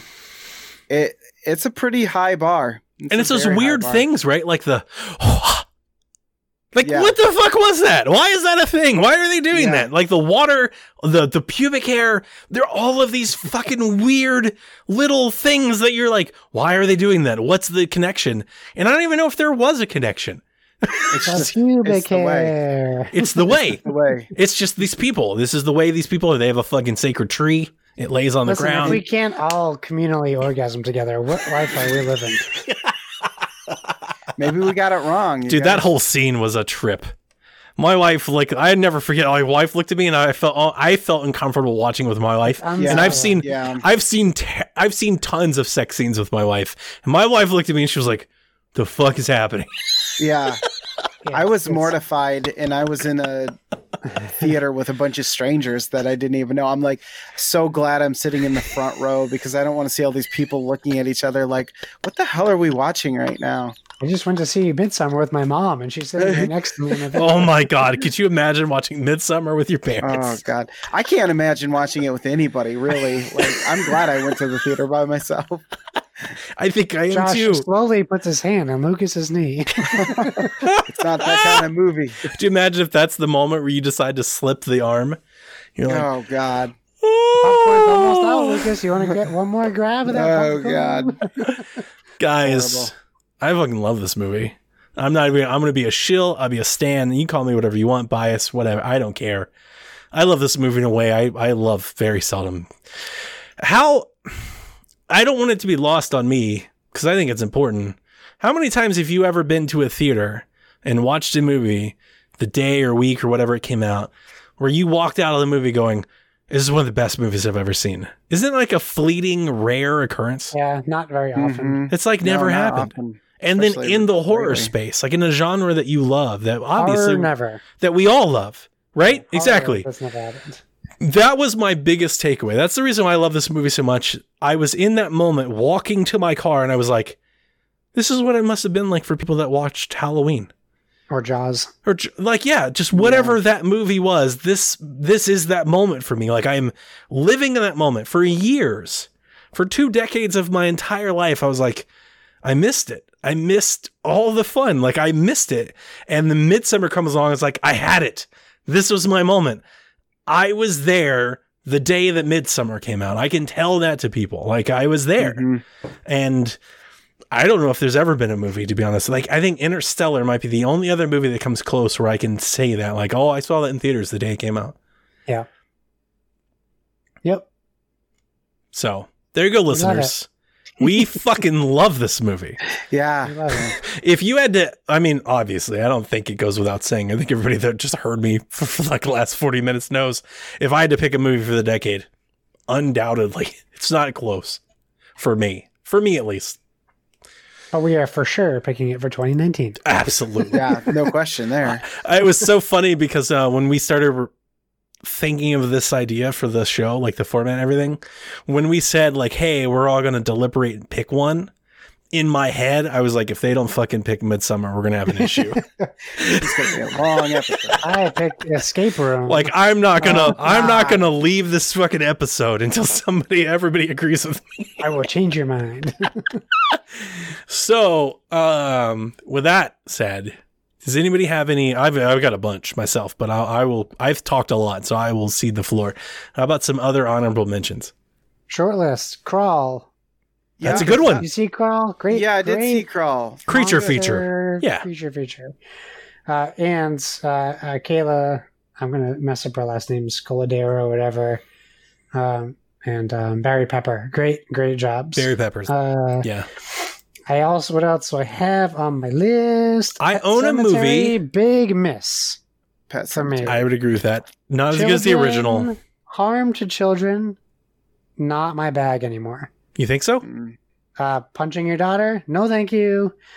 Oh, Watching sure. a child get run over by a truck? No, thank you. Let me ask you guys this. Um, I saw that in theaters the day it released. My wife wanted to go see Pet Sematary. I agree with you. I don't. uh, Here's the thing. I don't think it's as good as the original, but it's weird to say that because it's it's oddly like a very one to one remake of the original. Yeah, they just changed the daughter to the. Yeah, they hit like a lot of the the same front. beats, but it doesn't doesn't feel the same. But here's a I think this might be a hot take, but I've never said it to anybody, so maybe I'm just in my own head about this. I love Pet Sematary 2 way more than Pet Sematary 1. Yeah, that's. I think that's not a hot take. I think that's Okay. Okay. uh, a good, a good film. It's Uh, really sure. funny in a way that like the original never was. They got Stephen King out of the way, and they were like, "Let's make this movie right." Yeah. Stephen Okay. King and movies doesn't really got Ed Furlong, you go know. together very It's well. fucking hilarious. Um, and then um, before I get to before we go to Lucas, I just wanted to mention I watched a film from this year, which has Oh. now made has made history. It is now Yeah. in the top five. Maybe it's now in the top three worst movies I've ever seen in my life. I'm excited to hear this. Yeah, what is it? picture is by Gaspar Noé, who did Irreversible and other movies. It's called Climax. It is I almost categorized watched I've that. seen Climax. as a horror film with Sofia Boutella. Hang on a second. Uh, You liked Hello? Mother, right? Teen Mother. Oh, my bad. Never mind. This movie. I would so lop them together. Mother and Climax. Mm. bad. I can't even imagine another movie being this bad, Donnie. To be honest with you, so I'm going to watch Mother. Uh, I don't think Mother Mother Okay, hang on. Let me film. Mother is equal. Mother is way better, like produced and, and written. Maybe Climax is kind of like a, they're both like really weird, strange movies. The acting in this film is horrendous. The they literally just got dancers and put them in a film. Yeah, Mother dance? has better Sure. acting for sure. This is We're French. just you gonna- It's a French film, yeah. We're just gonna put a camera on you for 25 minutes in a straight shot of this film Uh, playing the same song. Yep. And you're just gonna dance. And it's overhead camera. Not to mention, I don't know, more child harm. There is a part of the film that is filmed upside down. Um, Hmm. there is part of the film where it's only screaming for 15 Yeah. minutes. Yeah, It oh, is God. uh, it's artsy, Lucas. Would think Sounds pretentious. French Word of the day. I think that's a very fitting word for that movie. An American's idea of French cinema, and Mm. it stinks like non-deodorant French people. this movie sucked my ass. It is so bad. Wow, You're put like mad at it. put that on the box. This movie sucked my ass. to anybody. My worst That be, could be that could be considered a good thing, though, right? I wish I could Men in Black flash Donnie so he wouldn't remember seeing this movie. Help him along. It starts with the credits.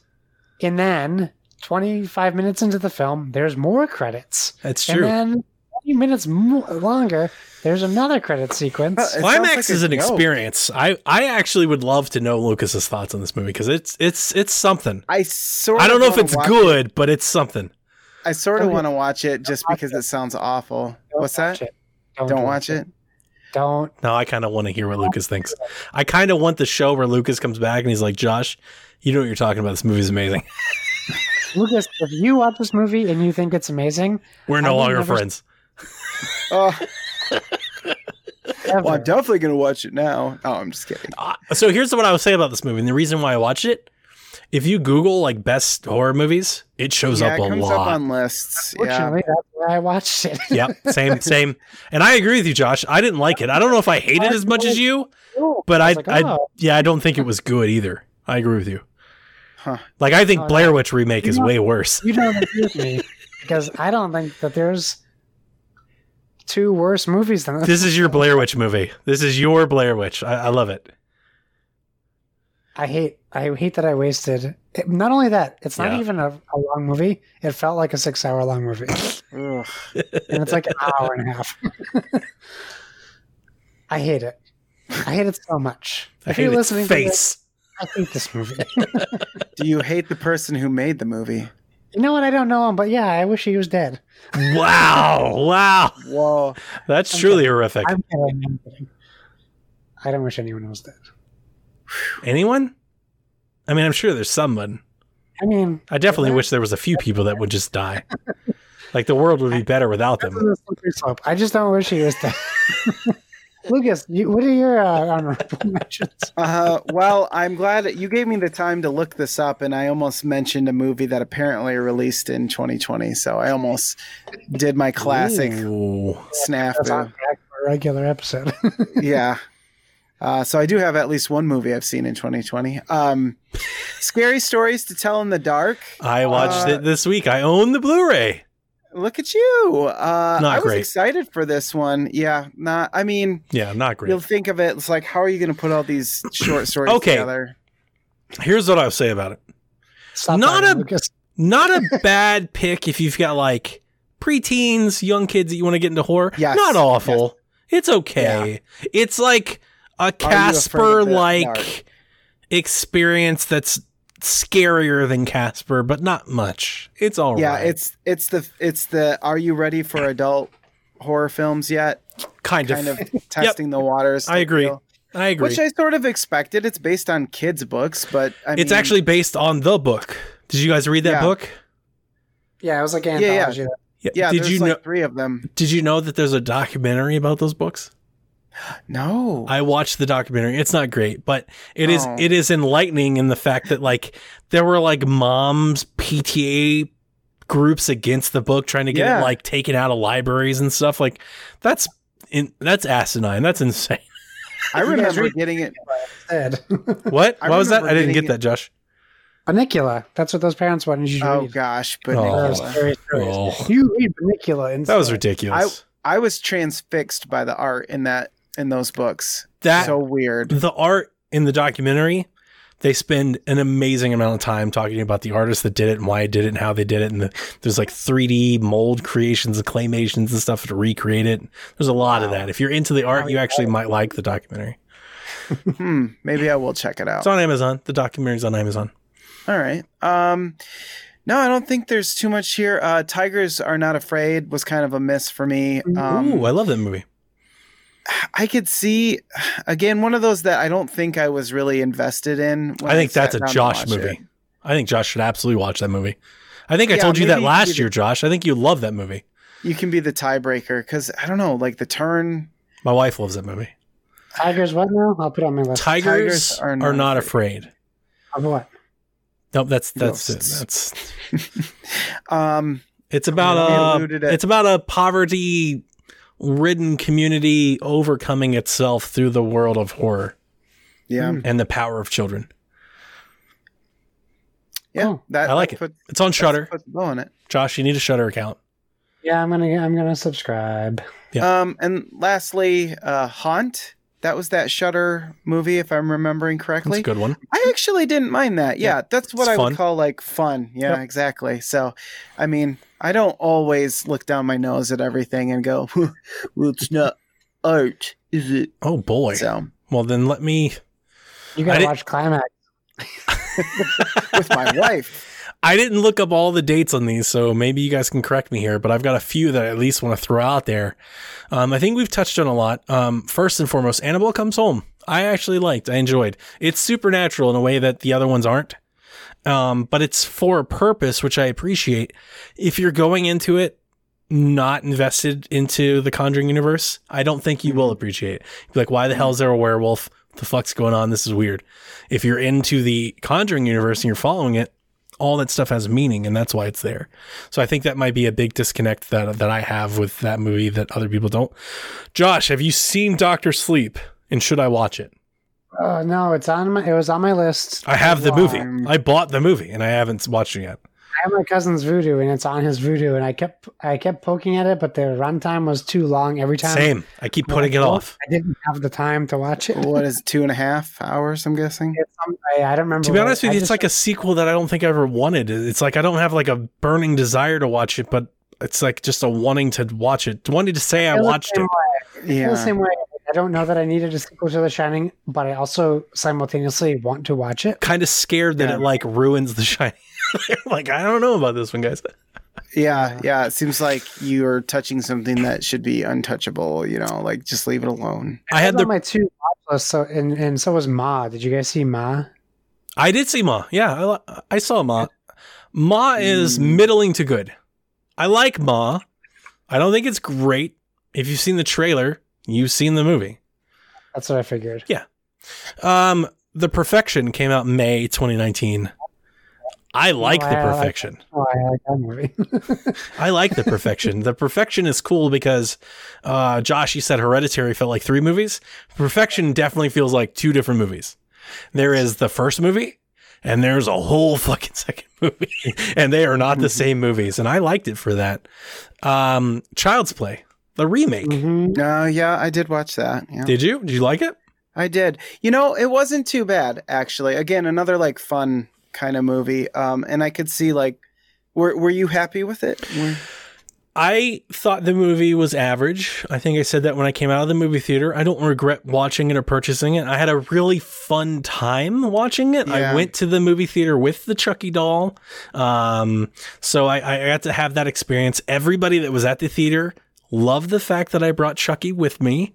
That was a really cool experience. Here's the all right. So the fun I, I know I know we're running long, and I'm sorry, Lucas. I'm I'm not trying to take your time, but Oh no, it's okay. You Um, did. No, I'm, just kidding. I'm sorry. That Outta really makes me feel bad. I'm joking. I'm joking. Um, I'm gonna call you back when my son wakes up, and then we'll see how you do.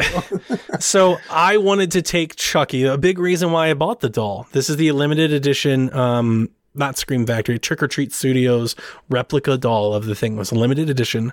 I paid a lot of money for it. And the reason I wanted it was twofold. I always wanted a Chucky doll. From the moment I saw Chucky, I wanted a Chucky doll. And I was always, mm-hmm. I was actually always like really perplexed and surprised that they didn't make Chucky dolls. Isn't that a weird thing? Like in the Yeah. world of marketing, like why did we never have like a go to Walmart and get a Chucky doll doll? Right. It didn't make any damn sense to me. Anyway, um, the second part that I wanted is I wanted to, I actually wanted to take him with me to watch the movie. That was the reason why I bought the doll. You saying that, yeah. Because we haven't had a Chucky movie in theaters in so long, and it's not Chucky; it's different doll and all that. I get that, different writer and everything, but it's still, it's still same thing. And um, so I took him with me, and I'm not gonna lie to you. When I bought the doll and I got up and I unboxed him and everything, my wife thought it was the dumbest, geekiest, dorkiest thing. She was like, "I cannot believe you're gonna go to the movie theater in public carrying a doll." And I was like, "What are you talking about?" I, I thought it was cool. And I was like, "This is the coolest thing in the world!" Like people take lightsabers to see Star Wars. How is this any different? And she was like, "You're gonna be laughed at, and made fun of." And I, to the point, I'm not joking with you. Literally, she was like, "I don't know if I want to go with you." She's like, "I kind of want to go. I want you to just go by yourself. Like, I don't want to be subject to this ridicule." oh my gosh. Guys, I cannot tell you a more as a husband, you live for these moments where you get to tell your wife you told you told her so. Like Mhm. you live for these moments. The moment I walked into the door carrying a Chucky doll, everybody in the theater thought it was the coolest fucking thing they'd ever seen. Everybody wanted a selfie. The damn people getting the popcorn wanted selfies. The people at the Oh, ticket wow. stand wanted selfies. When I walked into the theater, people started clapping. They all wanted selfies. I had to make an announcement that we would have selfies after the movie. Oh my gosh. like it was a that. fucking event. It was a thing. It was a Like whole they hired thing. you to come to the movie. It, it felt that way. To the that point, you how rare those are then too, because Lucas, when we walked out, my wife requested to hold the doll. wow. She was like, I want to hold him. And I was like, this is some bullshit. You Yeah, hated no, on this. You don't get the 180 on that. I tease her. in the for- car. I tease her forever about this. She made me go to Taco Bell with him in the front seat with her. That's a legit thing that happened. So I had I'm a blast. You let Taco Bell anywhere near that dog. I had a blast going to see Child's Play. I think it's a middling movie. It's okay to the original, I guess. I loved um who's the actress? Help me. I just can't think of her Um, name. I can oh, see her boy. face. Yeah, she's kind of Aubrey Plaza. Yeah. She's great. The Your tongue, Lucas. She's not creepy. the thing that I th- I was in love with. Did you guys ever see her hair barrette? When she was doing um when she was doing pre-marketing for the movie, she had a hair barrette that was the um like the kitchen knife that went over her ear. Oh, I was like, that is the hottest thing I've ever seen a girl do. Let In just my, get a peek into Donnie's fetish world. oh my god! Like the moment I saw that, I was like, we have to buy these for you, Melissa. Like you have to do this. Um, the Suicide Girls. um so the thing that I didn't like about the movie was like what I felt like was the shoehorned in Stranger Things kids thing. That was my biggest thing. Yeah. Yeah. They didn't explain it. It plays a role, which I think makes it worse that they didn't explain it. Like they introduce this band of kids, but they don't like you don't you don't know their names really because they're not important. Like they're not there. But then they totally play like a, a part of the climax, which didn't make any fucking sense to me at all. I was like, why? It felt shoehorned. That's the only thing. It just felt like a cheap tr- ploy. It was like, Mhm. dude, people love gangs of kids in all the stereotypical way. We've got the the geeky tomboy girl. We've got the boy that nobody likes. We've got the black kid. It just felt shoehorned in. I was like, this is stupid. That's the one thing I didn't like about it. The lawnmower kill, fucking awesome. Like that was child's play. That was great. I think child's play is best when Chucky uses things that can't kill people to kill people. Like that's the thing that's cool about Chucky. And the premise of like this AI inspired doll that's your friend that like is learning from movies and stuff. I love that premise. I think that premise actually in 2020 has a lot of advantages over the original Voodoo premise that was the original film. So, uh, as a fan of the series, I liked it. Um, it was okay. It was it was okay to good. It was okay to good. I was I was okay with it. Um, I wouldn't adopt it as a new thing, but if they came out with a sequel, totally go to the theater again and see it again for sure. Mm. Um, Zombieland Double Tap Oh yeah. kind of let me down. It was okay. That's the best thing. I wouldn't even say okay to good. It was okay. Josh, um, let's see here. Oh, I just had it. Happy Death Day to You. I liked. Uh-huh. Oh, I liked yeah. that movie. I think the sequel is better than the original. Very twisty, very different.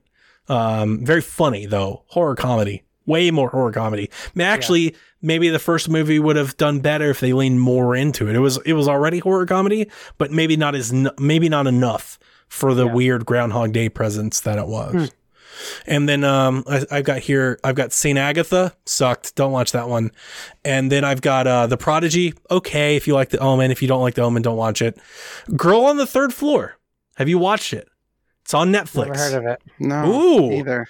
Good haunting movie. Good haunted house movie. Really good, like Amityville movie. Best Amityville movie.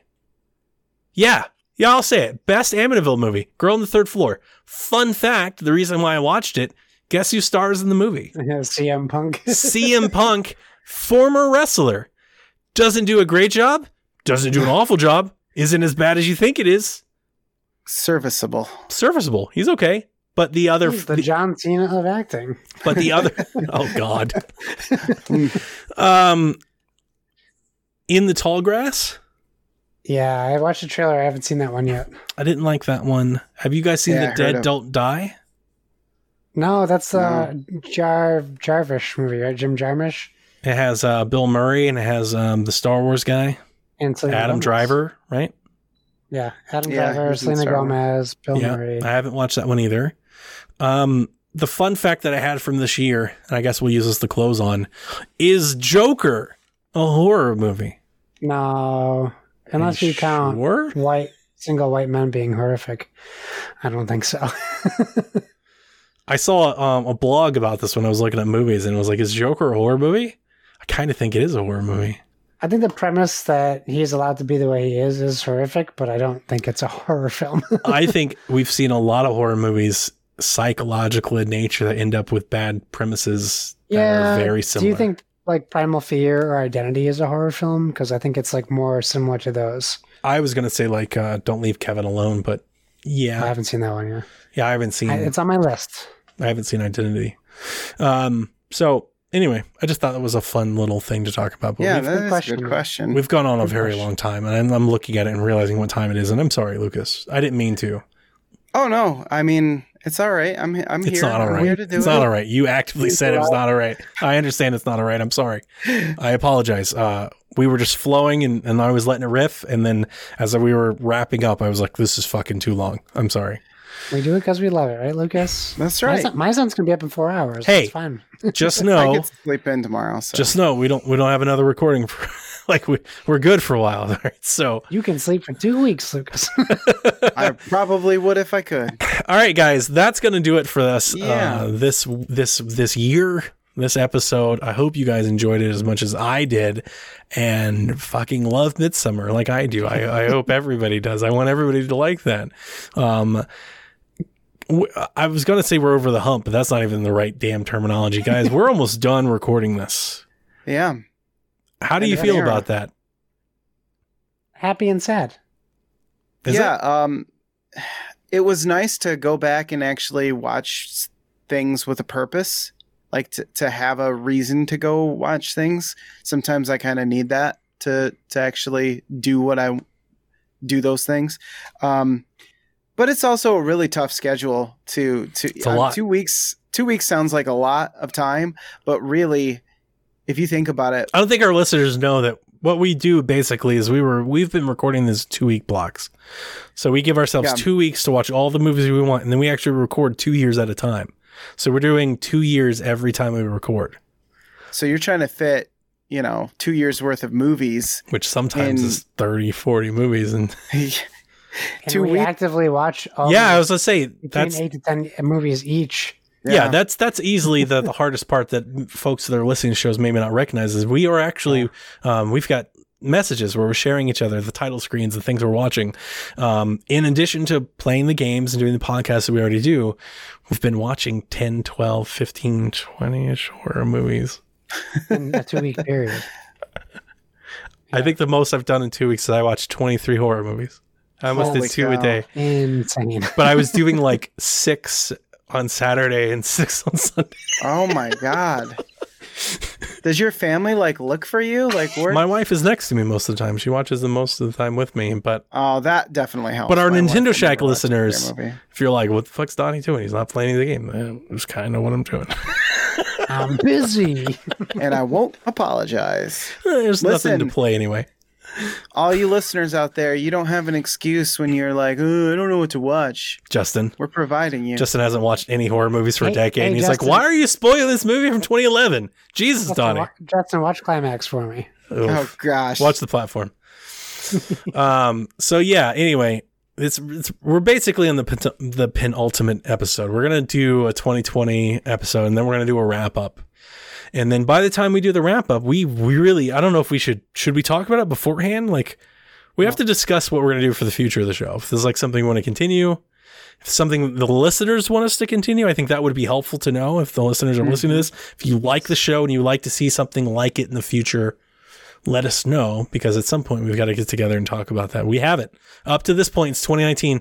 We've not talked about it as a group. Would you like us to do a different decade? Let us know. a different decade, a different genre, uh, just another year. Like, yeah, We'll whatever. Brand the podcast name if we do a different genre. A decade of romance. oh, I meant, I'm, yeah, I'm sorry. I thought meant like, I was thinking like, a like a whole slashers theme or something like Right. that or something like that. Yeah. Anyway, that's going to do it for us here in 2019. Um, we hope you join us for our final episode to jour, really, in 2020. But until then, this is the end, friends. Hi, I'm Chucky, and I'm your friend to the end. Heidi ho!